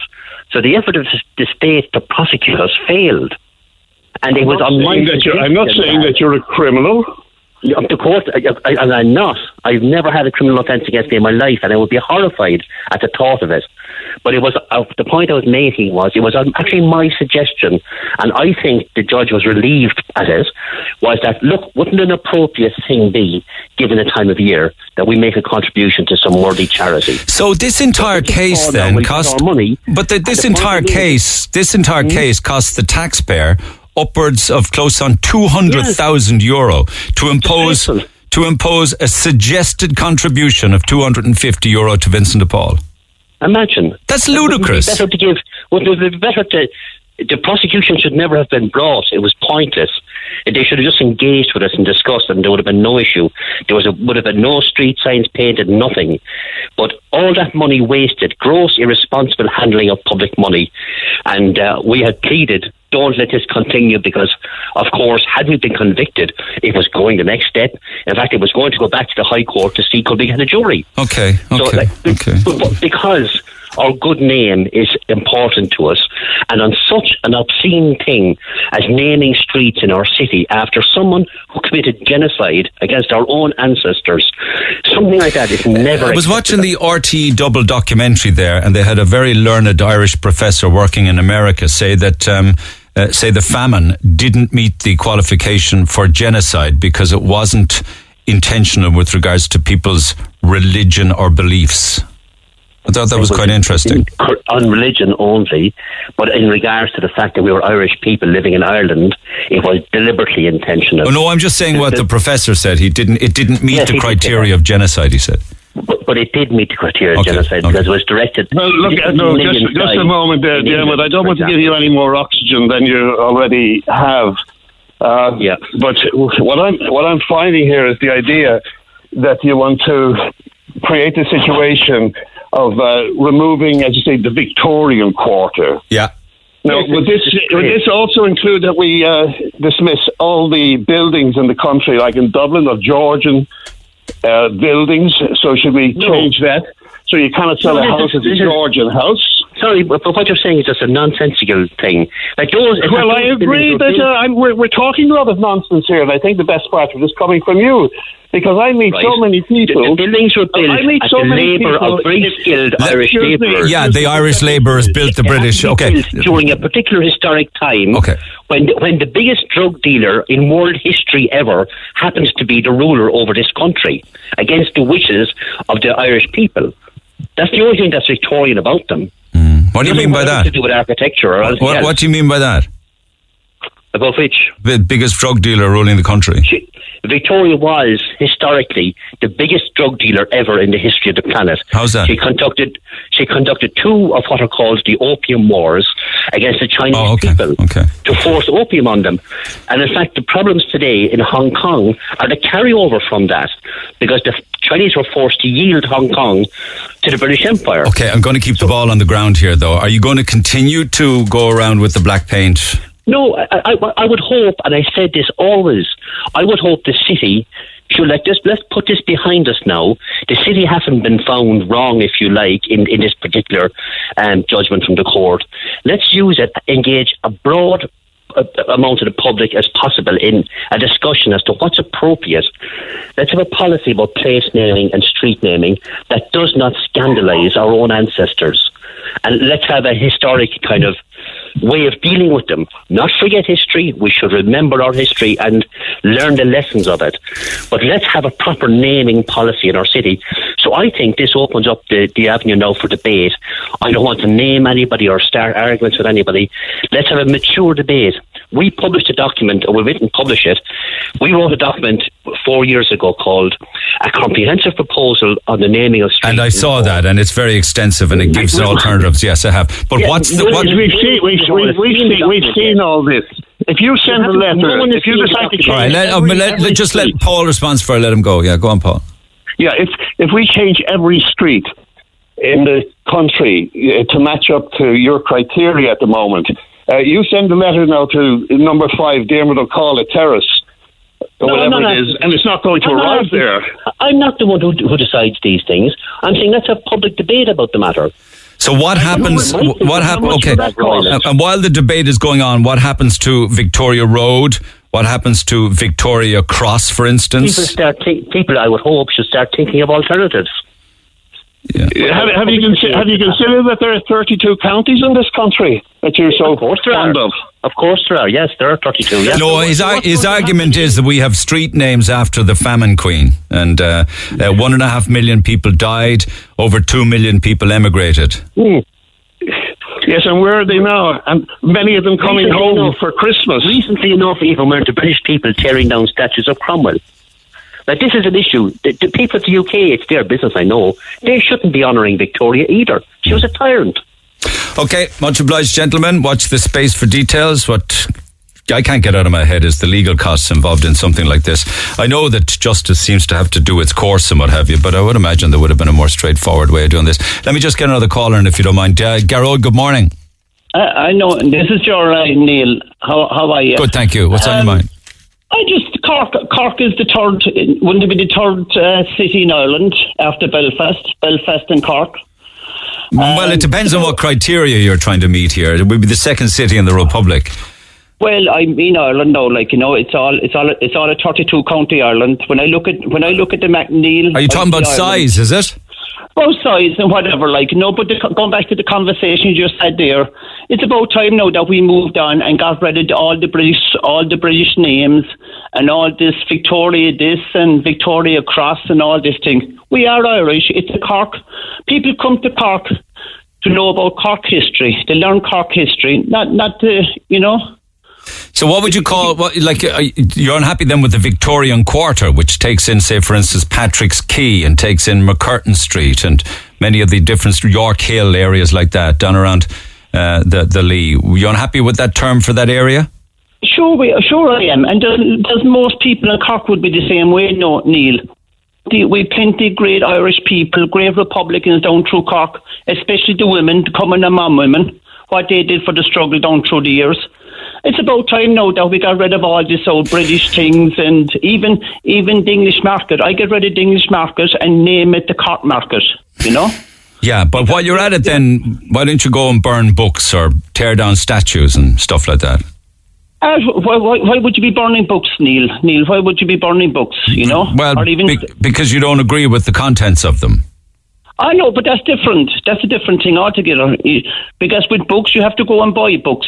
If you're in the city and you're walking down and you see, oh, the English market there, you know, that's different. You can't buy that. You can buy a book. But it's about time now. Yes, but every one of the things you mentioned has a historical significance, and what you want to do is to airbrush it or delete these things from history. Well, look, it's time. It's a Cork city. Neil, you spent many a time over in London, in London. Would you ever see Terence McSweeney's quarters? Would you ever see the Bobby Salmon Street? You wouldn't. No. And you go to other European cities. Wouldn't be relevant though to have those there. It wouldn't, but why is it in Cork?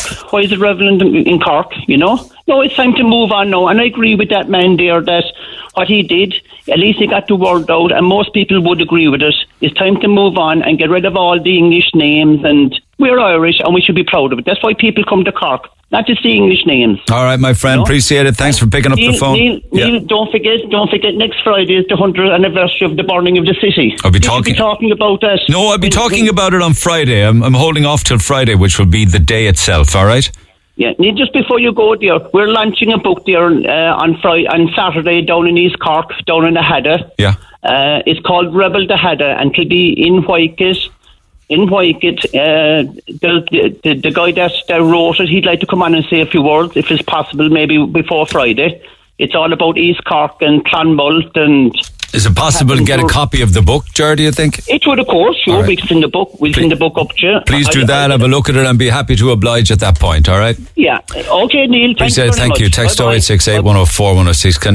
Come back after the break. This is the Neil Prendeville Show. Tweet the show at Neil Red FM. 104 to 106 Red FM. Got a lovely email from Romano Macari, who's now based in Dublin, the great Romano Macari. I want to read that out to you after 11 o'clock this morning. He just picks up on chips and the taste of chips and why many people think that chips taste better in Dublin.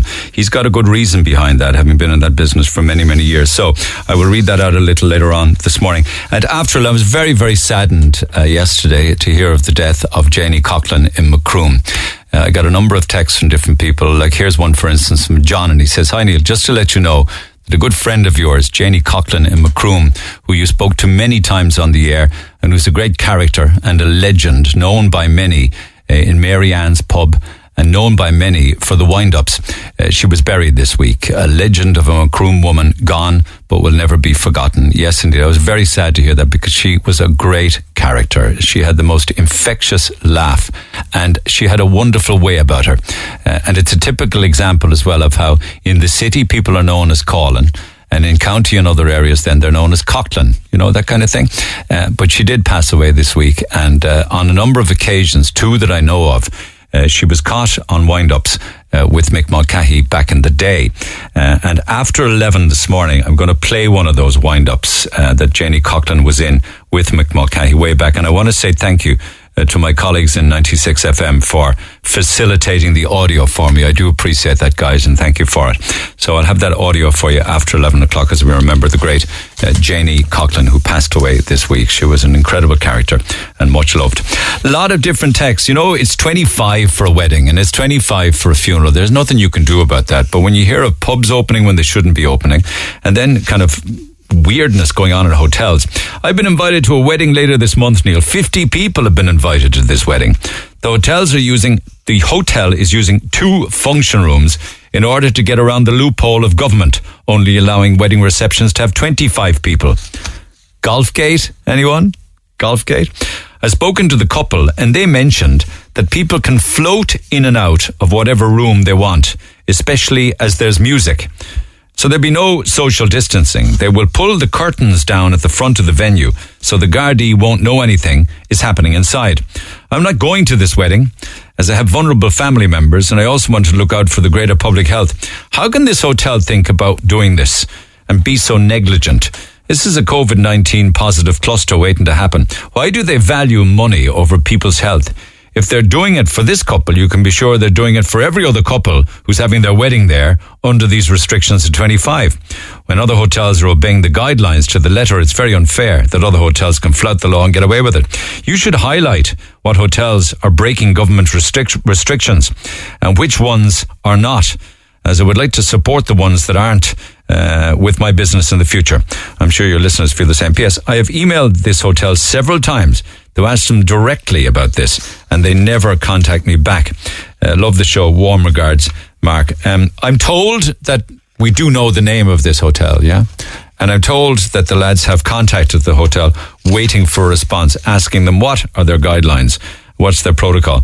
But for now, what Mark is saying is that they're going to use two reception rooms, 25 in one, 25 in the other, and you can float between rooms, and they're pulling the curtain down, so down at the front of the hotel, so the guards won't know anything about it. I mean, how many people out there would think that maybe you should call the guards and say, this is the date of the wedding? I mean, whistle blow. But then on the other side of that then, you'd have a very upset bride and groom who would have to cancel the wedding or to ditch 25 guests. But guidelines are guidelines. You could say they shouldn't have got themselves in this situation in the first place. So it'd be interesting to see if the hotel come back. The lads know the hotel. I don't know the hotel. I'd like to find out the hotel, but at this point, I don't know. So we'll watch the space for details. Back in a minute. Lines are open at 1850 104 106. I won't come back, actually. I'll hold off until after 11 on this. So that's interesting with regards to the wedding. And then a fast one then, with regards to some of the texts and calls from yesterday. We had a lot of funny Christmas stories, and Jenny says, well done, yesterday was so much fun, I loved it. My aunt, Ken says, my aunt was parked on Union Quay. She was Christmas shopping about 10 years ago. She came back to her car and it was clamped. She rang and paid for it over the phone. She went for a coffee and then came back when the clamp was off and tried to get into the car. It wouldn't open. It wasn't her car.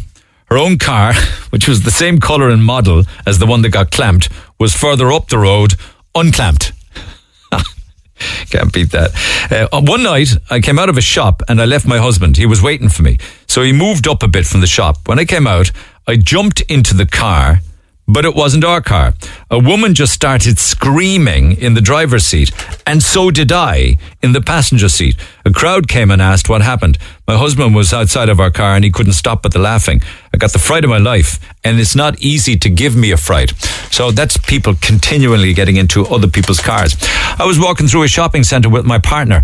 I thought he was walking by my side, so I put my hand out to hold his hand. It wasn't his hand I was holding. It was an elderly gentleman's. We were hand in hand with the man looking rather amused. My partner was almost fallen over for the laughing. I can see that in my head, actually. You're walking along, holding hands with the elderly gentleman, chatting away to your heart's content, not realising. And the elderly chap just laughing away, thinking it was great fun. And then a big response to the difference between Santi and Santa. Many people suggesting that I should continue to say Santi. I'm 26 and it's Santi, Santi, Santi. My 2-year-old will forever know him as Santi. It's the way I was brought up, and that's that. Santi all the way. It's Santi for me forever. What is Santi bringing you for Christmas is what I asked the kids, says Kathleen.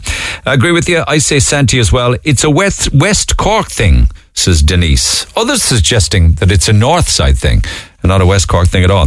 I have twin nephews who are half Irish, half Polish, and this year all they can say is Santi, Santi, Santi. Morning, just a quick one. I'm a teacher at Abandon Grammar School. The transition year students are holding a Christmas fair this Thursday and Friday in aid of Irish Cancer Society. One group is holding a raffle. The reason I'm making contact is because I want to highlight the huge generosity of abandoned businesses.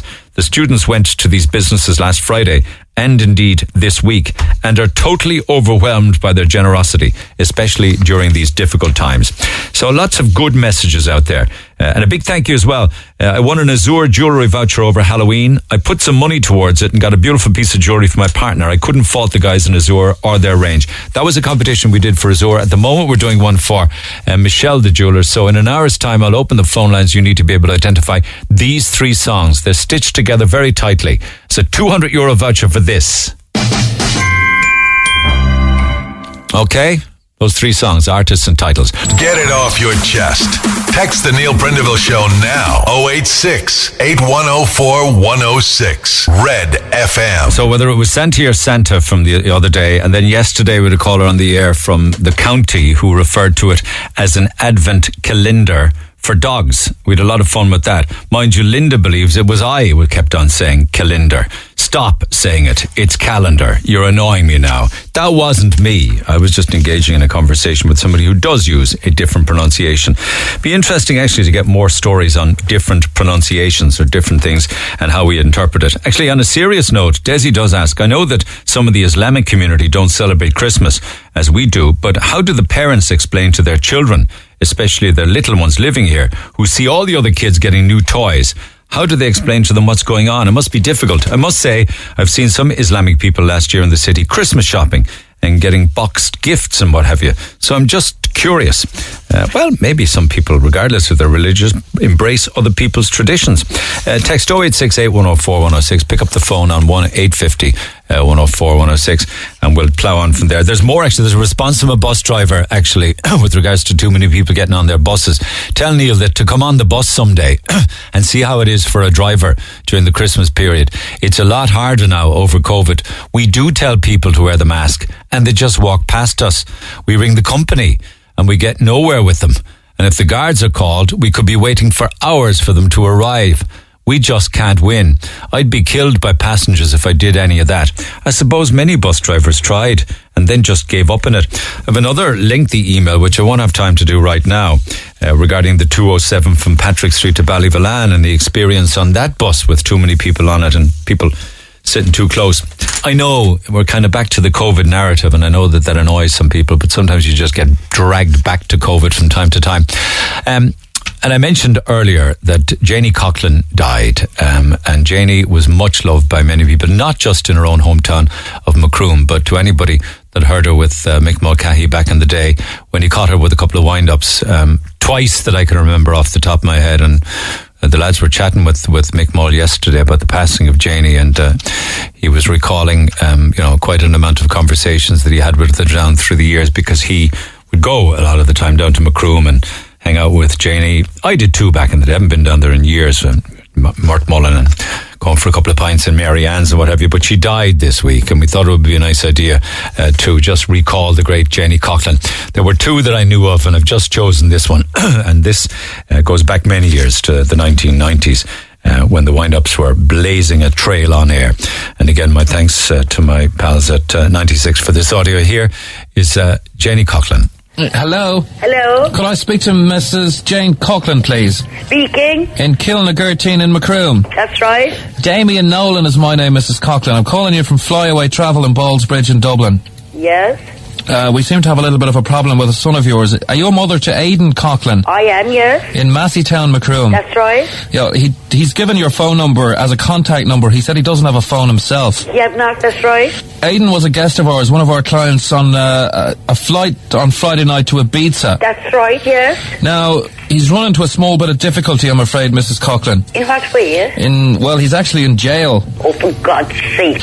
It's kind of a long story. Do you have a couple of minutes? I have. Okay. Aidan last night was in a club called Manumission, which is the biggest club in Ibiza. Yes. Now, this goes on all night. It's a 24-hour nightclub. Yeah. It culminates at 6 a.m., 6 in the morning, with a bit of a strip show. Yeah.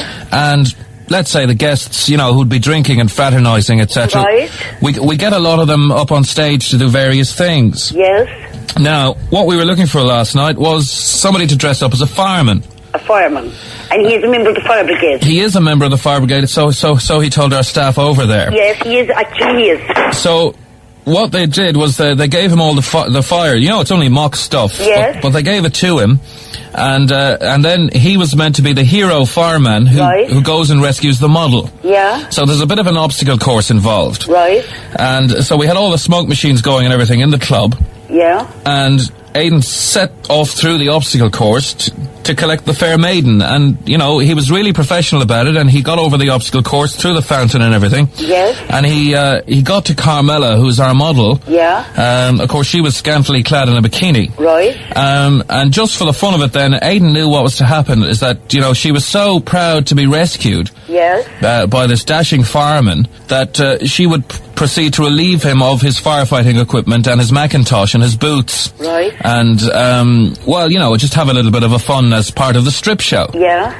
But I'm afraid, Mrs. Coughlan, that your son, well, he got a little bit carried away. Yeah. Not to put too fine a point on it, it turned into what you can only say was a full sex show. Yeah. Aidan got a little amorous. You know, he probably had a few drinks too many in. Yes. Anyway, this girl's boyfriend jumped up on the stage. Aidan was standing proud up there, and Aidan got the better of him. He knocked out two of his teeth and ended up in the San Antonio jail. Isn't that dreadful? Is he like this normally? No. It's no trouble at all. Is he not? No. He was never in trouble with the police in his life. And I mean, if you want to vouch for that, you can ring the guard station here in Macroom. And the one thing I said to him going away was to make sure he didn't get into trouble. The sexy ladies out there in their scantily clad bikinis and everything. And his girlfriend is with him. I know, she wasn't too impressed either. I'd imagine she wouldn't be. Yeah. I say when she gets her hands on him now, he'll wish he was deported. Yeah. But he was the real fireman hero, you know, until he got to the pretty girl. If I'd hold him now, I would literally wring his neck for him. It's just when he got to Carmela, and she's a buxom blonde, you know, she's got all the figures and all the curves in the right places. I know, yes. Being a red-blooded male, you know, his hormones maybe got the better of him, and although in fairness, Carmela seemed to be enjoying it. Yes. But the boyfriend wasn't too impressed. Yes. It seems he had about 25 pints to drink. Oh, for God's sake. No wonder he was mad. Does he normally drink that much? No, God, no. Well, he do drink. Yeah? But he's well able to handle it. Is he? Oh, very well able to handle it. That's over 3 gallons now. But I mean, he wouldn't drink that amount. 25 pints. Because, I mean, I never seen he don't come in to me here staggering around the place or anything like that. Does he normally get randy when he puts on the fireman gear? I don't know. No, not as a rule, no. No? No, just a drink. Because, you know, if you were a fair maiden now and your house is on fire and you saw Aidan coming through the door to rescue you, you know, would you be worried that, you know, you mightn't get out in one piece like? Oh, God, no, he's not a bit like that. No? No. Are you partial to a few drinks yourself then, yeah? Oh, I would, yes. Yeah? Would you have 25 of them? I would not. Double vodkas, he told our staff. Did he tell you that I drink double vodkas? Come here, was he gone off his f***ing game or what? He seems I tell you somebody, when I meet him, he'll be left for f***ing dead. He's madder and madder, I'm kidding now. I'll kill him. He seemed to think that, you know, you were able to drink him under the table any day of the week. At the way he's after carrying on out there, it certainly looks that way, don't it? Because I couldn't imagine myself carrying on like that, even if I did drink 25 vodkas. But he said you'd be well able to take 25 of them. Come here to me. He must have been completely and utterly insane, must he? Ah, no, he was fine. I mean, he was, you know, he was standing up. He was quite lucid and everything. Lucid? He was fine, yeah. He won't be f***ing lucid, but when I catch a hold of him, I guarantee you that I leave him for f***ing dead. I feel like tearing him into tiny pieces. My little f***. And it's the one thing I told him when he was going away, to behave himself and not get into trouble. Ah, but you know, when you're in, you know, getting a bit of sunshine, lots of drinks in. Sunshine? Jesus, I'm telling you, it'll be a long time before you see sunshine again. Right. My little f***er, and he's nothing else. Well, I wouldn't like to cross you. Well, I doubt if I'll ever meet you. Well, I'd love to come and meet you because you sound... Jesus, I'm shaking. You sound really, really nice to me. Oh, good God. You sound quite nice yourself, and thank you for being so helpful. No problem. I'm sure I will meet you again. Hopefully. Because this is the second time I caught you, Janie. What? What? Welcome along. Don't f***ing tell me that is you, Mick Mulcahy. Well, you know what it is. I'm here and I'm f***ing shaking. You want to see your son-in-law next to me, Martin Mullen? I kill him. I will literally kill him. Well done, Janie. Oh, f*** you, Martin. Oh, jeez, you're a lucky pack of f***ers inside us. Mulcahy, yes, I will do you in. I believe I owe you another couple of double vodkas. You most certainly do. You owe me a bottle of it. Jesus, I'm telling you, I believe every f***ing word of it. the late Janie Coughlan from Macroom, and our condolences and our thoughts are with all of her family and all of her friends in the greater community who will be all the worse for her loss. That was very, I mean, you heard in the background Mert Mullen there and Mick Mulcahy, Director of Operations. Frank O'Brien was very much across those at the time as well, and they would come up with all of these different ways of conducting the wind-ups. I have to say, I had the pleasure from time to time way back in the day of being allowed to sit in the room of the studio, down on the ground, out of vision, so they couldn't see me, because you'd distract them as they were working otherwise. And I found it difficult not to laugh, you know. I mean, I didn't want to spoil the wind-up, but they were hilariously funny to watch them being made, and to the professionalism that went into them. And I've had an opportunity over the years as well to hear an awful lot of the wind-ups that never got to air, because not everybody was happy with having them played on the air at the time. So they were refused permission to have them played. They were deleted, in case anybody's worried about it, but I remember some of them. They were just so funny. They never got to air. I think it's fair to say that a lot of the time the ones that didn't get to air were as good or better than the ones that did get to air, and that's saying something, considering the ones that got to air were so good. So a little bit of nostalgia there for you as we remember the great Janie Coughlan, who died this week. Text the Neil Prendeville Show now, 086-8104-106, Red FM. Okay, y'all, and time now for some more wonderful emails from around the world, or indeed two people around the world. And our winner of yesterday's hamper, just like home hamper, is off to Maastricht in the Netherlands. Dave Van Voorden is Dutch. His girlfriend, Tracy Taylor, is from Bantry, and I read out their lovely email yesterday. She listens live, and then when she can, she listens to the podcast to keep her in touch with home. So big shout out to all of the in-laws down in Doris Way and Bantry Way, and a hamper on the way to Maastricht in the Netherlands. Enjoy. So to some emails from today. My name is Noreen Collins. I'm the daughter of the late Nora Walsh from Tomes, Macroom. She was one of your biggest fans and had one of her bucket list things crossed off when she got to meet you the year before she passed away. I remember Nora, a great lady. I'm emailing to see if my brother in Chicago would be considered for one of your hampers. Stephen hasn't come home to Ireland in a couple of years, and I was due home this year. His wife and kids, they gave him a ticket for his 50th, but due to COVID it didn't happen. God knows when I'll see him. I've another brother in Chicago as well, and God knows when I'll see him. Another brother in Chicago, and a brother in called Pat in Rhode Island. But I'd love Stephen to be considered for the hamper. It would be a great surprise. He could share it with Jimmy, because they spend Christmas together in Chicago. They all miss my parents terribly since they passed away, and being so far away makes it harder for them. Thanks, Neil, to you and everybody. Keep the show going. You've been doing a great job since March. Merry Christmas to you all, says Noreen. Another one here. Please nominate my two daughters. Paula's a nurse in Melbourne. She's loving it there. She'll be there 4 years this coming January, and happy birthday to her on the 7th. She didn't come home this year, obviously, for obvious reasons. And Kira is teaching in Sydney, and she's also loving it. So one in Melbourne, one in Sydney. Please do a bit of magic and split a hamper in two for my two wonderful daughters. They love everything Irish, and especially Cork. We miss them so much, more so at Christmas time. They were great at organising Secret Santa and Christmas surprises for their brothers and sisters, so we'd love to surprise them. And that's from Mary Collins. Hope this email finds you well. Please nominate my brother Kieran and his wife Rose in Perth, Australia. They have two beautiful grown-up girls, Caitlin and Shauna. It could be Kathleen. I hope I'm not pronouncing it wrong. We've not seen them in person since my father passed away this Monday coming, the 7th of December in 2015. Kieran gets very homesick, as does Rose, so the hamper would cheer them up with a taste of home. We FaceTime, we WhatsApp, and we Facebook. We've all the social media contacts, but it's not the same. You can't hug on your phone. It's so hard watching your beautiful nieces turn into little girls and then into beautiful young ladies through a screen. But they've excelled. All these stunning young women, and I'm proud of them. They all have amazing sunny lives in Australia, but we miss them so much. And Kieran loves Irish, especially Tanora and my mam's Sunday dinners. We'd be very grateful if you could send them one of your hampers to cheer them up. We love listening to the show and hearing the latest news every day. Happy Christmas to all, says Katrina Stout. And Katie says, my friend Ellen's in Vancouver, loves the show, listens every day when she's at work, and has all her Canadian colleagues talking about the show. Whenever we speak to her, she tells us the stories you've talked about, like the man who had the 50 grand put into his bank account. That was Keith. That was very good. I'd love if you could give her a shout out, please, on the show. It would make her Christmas abroad. She's from Kinsale, and no doubt her mother Anne will be listening as well. Thanks for the lovely email, Kate, and a big shout out to Ellen in Vancouver, British Columbia, and all of her Canadian colleagues who are now listening. Perhaps a hamper for my sister Frances in San Francisco. She's there 36 years. She hasn't been home for a while now. In 2019 she was due home, but I fractured my ankle, so she changed her ticket and came home early to look after me. She was due to come home again this Christmas. Unfortunately, there was the unexpected death of our brother Jerry, and now with all of the COVID restrictions, we don't know when we'll meet again. She loves fig rolls, potatoes, and Cadbury's chocolate. And your show.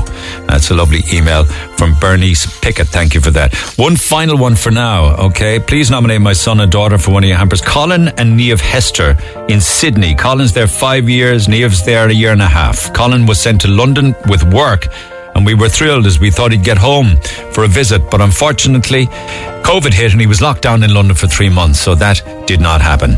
Then he had to go back and isolate in a hotel for 14 days. It was hard to be so near and yet so far, London.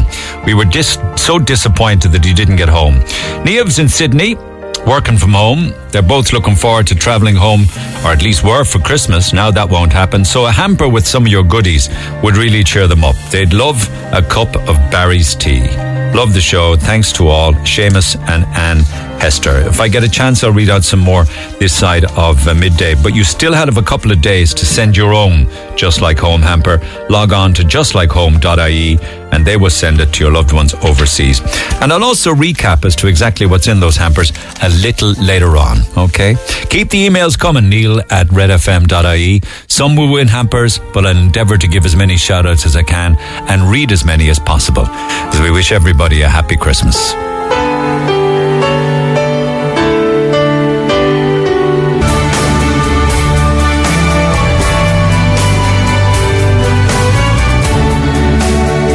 Maureen, are you well? I am, I'm not too bad. I broke my hip, so I walked like a penguin. Oh, you walked like a penguin. They tell me They tell me that if you were a horse or a dog, you'd have been put down long ago. I would, that's it, I would, years ago. I have 14 things wrong with me. Oh my God. You must have got an extra one since yesterday, because they told me yesterday it was 13. Oh no, I'm 14. Oh my God. I got my platelets. I don't know if you ever heard of them. Oh, I have problems with them myself, girl. Don't be talking to me. Oh, do you? Because you bleed from the nose. I haven't got to that stage yet. I was 7.5 hours bleeding from the nose the other night. Oh, for God's sake. I suppose that, you know, what can we do? What are you now, 85? I'm 85, yeah, going on 86. Oh, my God. Yeah. And come here, how have you managed during the last 9 months? Has it wrecked your head? Oh, it wrecked my head, hasn't it? Because there was fellas here around my house. Like, they had to lower my switches because I couldn't reach them. Fair play. And they had to build a ramp for me. Oh, lovely. On account of my leg. You're like the Queen. And they had to put a new bathroom in for me. Well, you're spoiled. Well done. But I have to say, like, they were excellent. They started on Monday. And they were finished on Thursday. Well, fair play to them for getting it done, to make life a bit easier for you. I heard a little birdie tell me that you said the government aren't managing this pandemic properly at all. Is that right? Well, it was in the beginning. They're actually getting better now. In the beginning, they wouldn't open the clinics. And you see, I have dystonia. So I have to get an injection every 3 months. I know. Because my neck swings to the right. And then they closed the everything. Clinics were closed. I know. And I couldn't get there. You know, your head would be swinging to the right.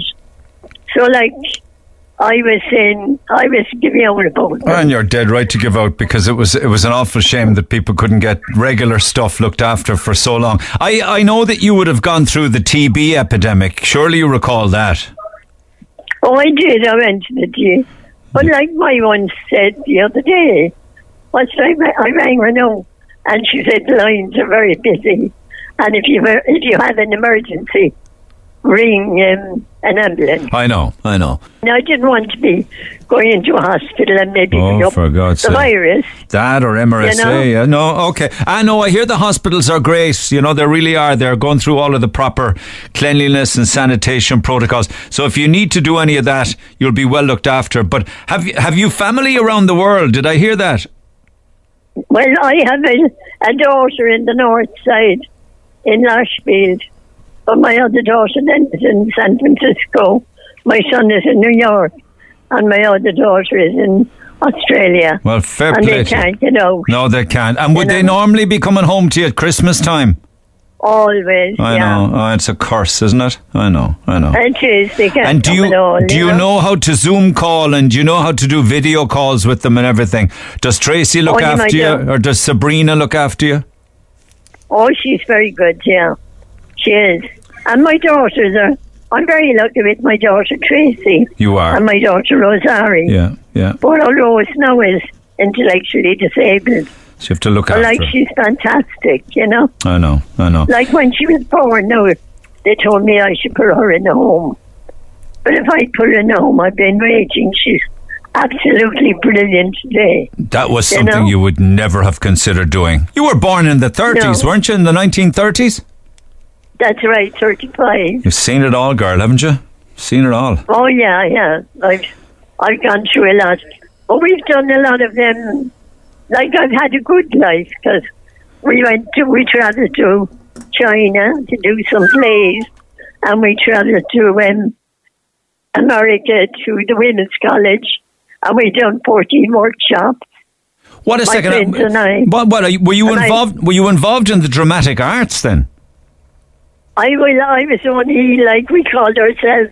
We went back to college when we were 55, and we ended our what we had to do. Like, at the end, we turned it into a play of our Lord going up the mount with his book, and as he went the mount, his book got heavier. Go away. So we travelled the world then with the play. There's a message in there, yeah. And we had a great time. Yeah, so you're religious, so you probably do you miss Mass, or are you sneaking in on the sly? No, it's very good here every Sunday.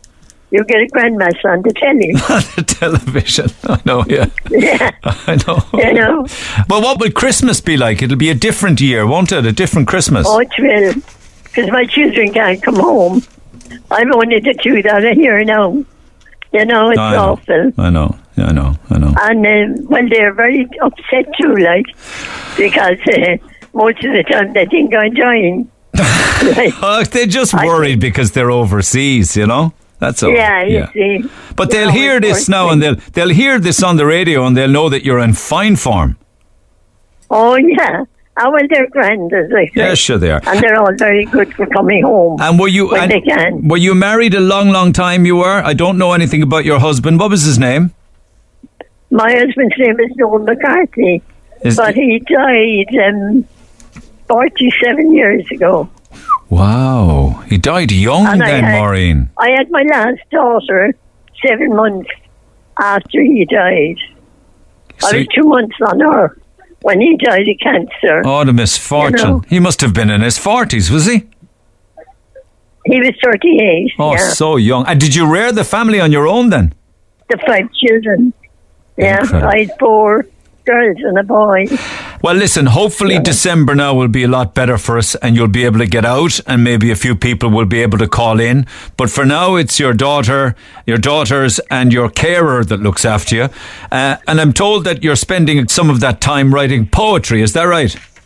That's right, yeah. You sent me on your poem, The Coronavirus.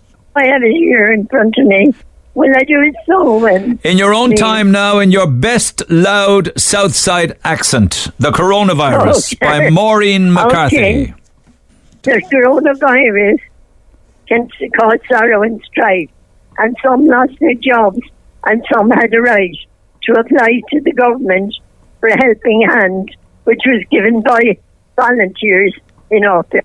The guards and army were out in their teams, making some children that their Easter bunny would fulfill their dreams.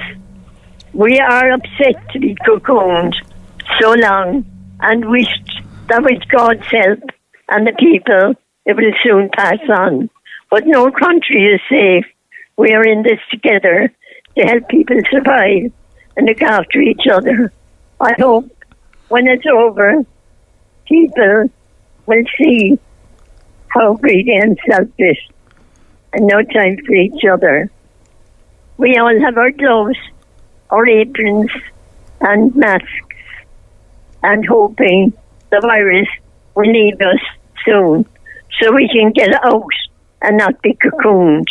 The world becomes kinder, less selfish and greedy, and think of others, especially the needy, and help all around with the homeless and hungry. They are so few, have no money or homes, you know. You're superstar. Well done. I couldn't do that. Not if I was in a quiet room for a whole week. I couldn't do that. It's beautifully summed up. No, I could not. It's beautifully summed up where we're at and where we've come through. And are you optimistic that all will be well in the new year? I am. Like, sure, all these things happened. So we went through the polio. We went through the foot and mouth. We've gone through so many different... We went through the war. We've gone through so many different things that we'll conquer, you know. Dust yourself down, pick yourself up and get on with it, is it? Yeah. But I don't think, you know, they kind of all think it's God. But God isn't doing this. No. Because he wouldn't do it to the you know, the poor and the... Like the most vulnerable. Leave the rich get richer and the poor get poorer. We'll get through it. I get up in the morning, you say, no, Mr. Evil, what have you for me? Because there's something happens every day, you know. Why don't you say, now, Mr. Nice Guy, what have you got for me today? But he wouldn't be making us all poor, and people are losing their minds. I know. It's and like there's nothing happening about it. Like I know. I'd say, you know, if you went around out there, there's loads of people there. They can't cope with the situation. They can't cope. It's getting harder. You know? They have no hope, you see. But the vaccine is a hope now, please God. Oh, yeah. But we'll get that again. Only the rich. Ah, not at all. We'll all get that. You'll be one of the first to get it. Are you joking me? I don't know. We'll see. I'll tell you when I get it. Well, you come back to me when you've got it, all right? And tell me. I will. Say to me, I got the jab, Prendo. I got the jab. Well, yeah. But then the vaccine. If I don't talk to you before Christmas, happy Christmas. I hope you have a wonderful, wonderful time. And regards to all of your family at home and on the north side and overseas, all right? Oh, yeah, that's great. See you later, Maureen. Thanks. God bless. And thanks very much for ringing. Oh, it's my pleasure. Bye. Thanks for taking my call. Bye. And a happy Christmas. You too. Bye. Many happy returns. Bye. The Neil Prendeville Show on Cork's Red FM. Our phone lines remain open after midday. 1850 104 106. Fair play to you. Somebody texted, I played the Pogues there with Kirsty McCall, Fairy Tale in New York. Fairy Tale, the proper version. No fecking about on Cork's Red FM. More on that in a few minutes' time. Listen, you're listening out for that cue to call sometime between now and midday. The cue to call for the Gleneagle giveaway.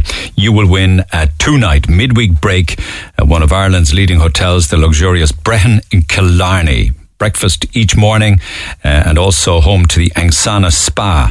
They're overlooking Killarney National Park. And a great gift idea this Christmas, a Gleneagle Group gift card. So you're listening out for that. Just on Fairy Tale New York, my 18-year-old daughter came out as gay this year. And while I fully support her, the Fairy Tale of New York is a classic of its time. It's not offending any LGBT people in any way. Cop on, people. Let history be and try and stop changing it. Morning, going back to the situation in the 80s that you refer to, or the 70s for that matter, with gay people. I remember even if a teenager or man was wearing a pink shirt or pushing a pram on the street, he was deemed to be a sissy or gay. It was not good. Ireland at the time was the only country in Europe where it was still a criminal offence to have a gay sexual relationship. There was an episode of Key to the Door on RTÉ with David Norris. It was very good. Back in the day, it was considered gay people were sick. David Norris applied to the department for sick benefit and they wouldn't give it to him. It's great to see how far Ireland has come. I think David Norris would have made a great president, says Desi. Morning, if they ban Fairy Tale in New York, then why can't they ban the WAP song or any rap song for that matter? They're full of offensive lyrics on many different levels. What's this world coming to? John says offence is taken, not given. Just because someone takes offence, it doesn't mean they're right. It's time for people to grow up, be an adult about things and move on. If people are offended by Fairy Tale in New York, then they have to be offended with Faggot Hill in Claugheen or Dyke Parade in the Mardyke. Where does it all end? And there are many like this with regards to sexually explicit lyrics in songs, for instance. When I was 6, Relax by Frankie Goes to Hollywood was released and I sang along, happily oblivious to the lyrics. There's a few songs in the 80s that I hear now and I think, how did they get away with that? I guess Dire Straits' Money for Nothing's an example of that. It's not too much to ask to remove the word from the song while played on the radio, is it? Children should not be hearing that word. WAP, for instance, and other songs like it, is not played for children. There's no comparison. There's no comparison with the N-word in rap music, as black people have taken the word back to empower them. Every older generation fights for change and accuses young people of being soft. Meanwhile, history shows that young people, regardless of the generation, were always correct each time. And this one says the PC Brigade taking issue with the song Fairy Tale in New York is another symptom of the leftist media. They have gone too far. I don't hear the same rhetoric towards so-called artists like Cardi B, who have a huge following of young girls, promoting the over-sexualization of young women. She is disgusting and grotesque and no more an artist than my dog, yet has a huge following behind her, corrupting the minds of little girls. Now, I'm not agreeing with that in any way, shape or form with some of the language used there, but if you ever want to see what the lyrics of songs are like these days, taken to extreme, check out the lyrics of Cardi B, certainly with regards to sex and women. And I think some might say that her lyrics actually are empowering women to own their body and to own their own feelings. Fairy Tale New York can't be changed or edited, as the singer who sang the line, Kirsty MacColl, is no longer with us. Leave it alone. I find that F word really upsetting and offensive. It's a word that should have been left behind decades ago. Would it be acceptable if the word was the N word? I think not. Again, it depends where you're coming from with regards to the N word. In some ways, it is a very acceptable term when it comes to members of the black community and also in music created by people who wouldn't be white, so that's the difference there. But, the use of the N-word in any other connotation seems to be very much unaccepted because it's deemed to be very derogatory and racist. So there's reams of these, and I can come back to more of them throughout the course of the morning. Keep those calls coming at 1850 104 106. I'll squeeze one or two in before midday, but I did mention earlier on that Romano got in touch with me. This all started with regards to chips. Somebody said that chips and chippers in Cork are no way comparable to Dublin chippers, and he was saying he was always looking forward to trips to Dublin to taste proper chipper chips. And we got a lot of conversation going on that. And during the conversation, I was talking about Romano and about Italian chippers on Lee side of one of you. You might recall that. Well, Romano then got an opportunity to have a listen because the family sent him a link to the show from the 3rd of December, and he says, first of all, Neil, many thanks for your compliments. Alba, who's a relation of Romano's, was correct in saying that the chips taste better in the brown bag. The reason the brown bag works, particularly if it's two brown bags where you double line the bag, is that after the salt and vinegar is put in and the bag is closed, that type of bag holds the steam and it allows the salt and the vinegar to perforate the chips better. Romano says, it's always nicer to eat chips from a bag than a plate, especially walking home after a few scoops. In regards to the cooking, it always tastes better from the chips when you eat them cooked from a proper range and not a fryer, the ones with the basket. The reason being that the chip shop will be cooking different things in the range pan, like smoked cod, fresh cod, onion rings, potato cakes. So the oil or the lard will have better flavour in it. And those flavours then will be imparted to the chips. The reason why some shops don't have these ranges is the cost of them. They start at around 40,000 just for the range alone. In Dublin, though, they all have ranges. It's the heart of every business. So that's the difference. Now, the range would be the big open vat that's full of oil or the lard or whatever, and it's facing the counter. So if you look over the chipper counter, you see down into it. It's like a big, huge vat of oil or lard, whatever the case may be, as opposed to the fryers, you know, they're usually against the back wall, and they dip baskets into them. And they're just used for chips primarily. So he's saying that's the difference. The range takes on all of these extra flavors, and they're very predominant in Dublin chippers, particularly Italians. So that's what he says. With regards to your other caller, Romano says, about a ghost or a spirit in the building. So this would have been where Rocky's was downstairs. We were talking to Amanda on the air, and she said that she was passed in the corridors upstairs by a ghost of a man. So Rocky says, with regards to Amanda, Rocky says, there was always a presence. So, and of course, Rocky's then had a radio station out of the restaurant as well, and it was 24 hours. And Romano said that some of the jocks working through the night when we had WBEN on the top floor used to tell me that they would hear noises in the middle of the night. We actually found it hard to get people to do night shifts on air, so we put it on autopilot instead. I myself witnessed it on a couple of occasions.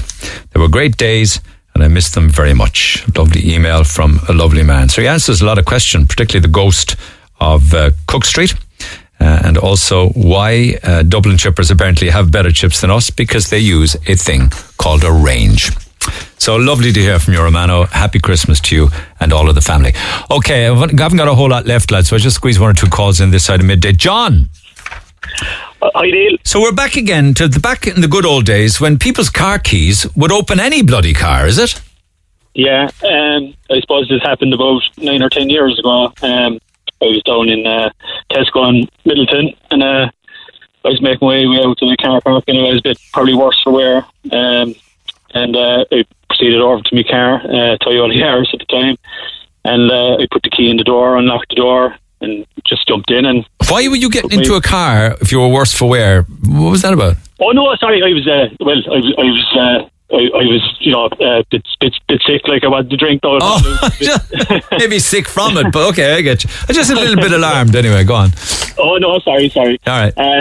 No, just a bit ill at the time, but yeah, okay. I walked over to the car and put the key in the door anyway, locked the door, sat in, and put my bag down on the passenger side, and it kind of just something kind of twigged that there's something strange about this. You know, it didn't seem like, you know, it wasn't my car or something, and I looked to my left, and there was a handbag and a purse. Oh my God! Really? Yeah. So I proceeded to sheepishly remove myself from the car and found my car 2 days over then. My God. So, yeah. I was a bit surprised the key opened the door, but, you know, it did its time anyway, I suppose. And that was only 10 years ago? It was about 10 years ago, yeah. It was, so my Toyota Yaris will open your Toyota Yaris? I don't know, my key opened that anyway. Unless you had a master key. I know. It could have been. It could have been very embarrassing if she came back. The woman with the handbag and the purse. Yeah, I had a cold sweat, and I looked around. I said, "Geez, I got to remove myself from here." I know. Speedy Gonzales. Yeah, all right. Yeah, I think what tricked me that the car was mine. It was a lot cleaner than mine. So. Enough said. Yeah, definitely not mine. Thanks, John. Appreciate it. Helen, good morning. Hi, Neil. How are you? Okay, so from cars back to turkeys. What have you got? Years ago, my father was from Skibbereen, and every year he'd go down and collect the turkey the day before Christmas Eve. It was kind of a tradition. But one year, we were from Cork, living in Cork, so one year my father couldn't get down to collect the turkey, so they had no phones or anything at that time, so the only thing they could think of was to send him up on the bus. So they put the turkey on the bus anyway, and my dad went down to the station to collect the turkey, but when he got down there, the turkey wasn't on the bus. So he had no way of finding out where the turkey was, so the only thing he could think of was to wait till the next bus from Skibbereen came in. Did he ask the bus driver, where's my turkey? Yeah, I suppose, yeah, he probably just said that, and then the busman said, wait till the next bus comes in, he might be on that, so he waited anyway, and when the bus came, there was the turkey on the front seat of the bus with rope tied around him inside in the box. So we got our turkey then. Was the turkey charged a fare from Skibbereen to Cork? I doubt it, because that was a long time. Yeah, if he was, that would be foul, wouldn't it? Ba-bum. Yeah, very foul, very foul. So I just thought I'd share it with you today. Oh, I love those kind of stories. Going fashion ones. Turkey coming up from Skib on the bus. I love it. Thanks, Helen. Fair play. Okay. Take care. Bye. Cheers. Fair play to you. I love it all day long. Okay, you know the drill, guys. I don't have to tell you. You know the drill. Call the Neil Prendeville Show now. 1850-104-106. Red FM. Ah, yes. It's off again. People talking about fryers and ranges. Maybe that's why the chips and the golden fry taste so good. Somebody says that the golden fry and tasty snack in Churchfield both use a range as opposed to the small little fryers where you just dip the basket. The big range, this massive big vat of a range full of oil or fat, and apparently it makes all the difference. So I bet you others will be coming back on that as well. Congratulations, Gleneagle winner, midweek break down in the Brehon for Linda Cronin, the Maples in Mahon. Congratulations to you. And the last bit of business, these are stitched together for a €200 voucher from Michelle Jewelers, Patrick Street. The quality is right, the service is right, they have his expertise, and they're there for you. So, artists and titles, 3 songs, all Christmas, name them all, a €200 voucher for you. Get dialing now, 1850-104-106. Third one's simple enough, the other two challenging. Get dialing now, 1850-104-106. Have a good day. I'll see you tomorrow. Thanks for listening to this Red FM podcast. Don't forget to subscribe and check out redextra.ie for more great Red FM content.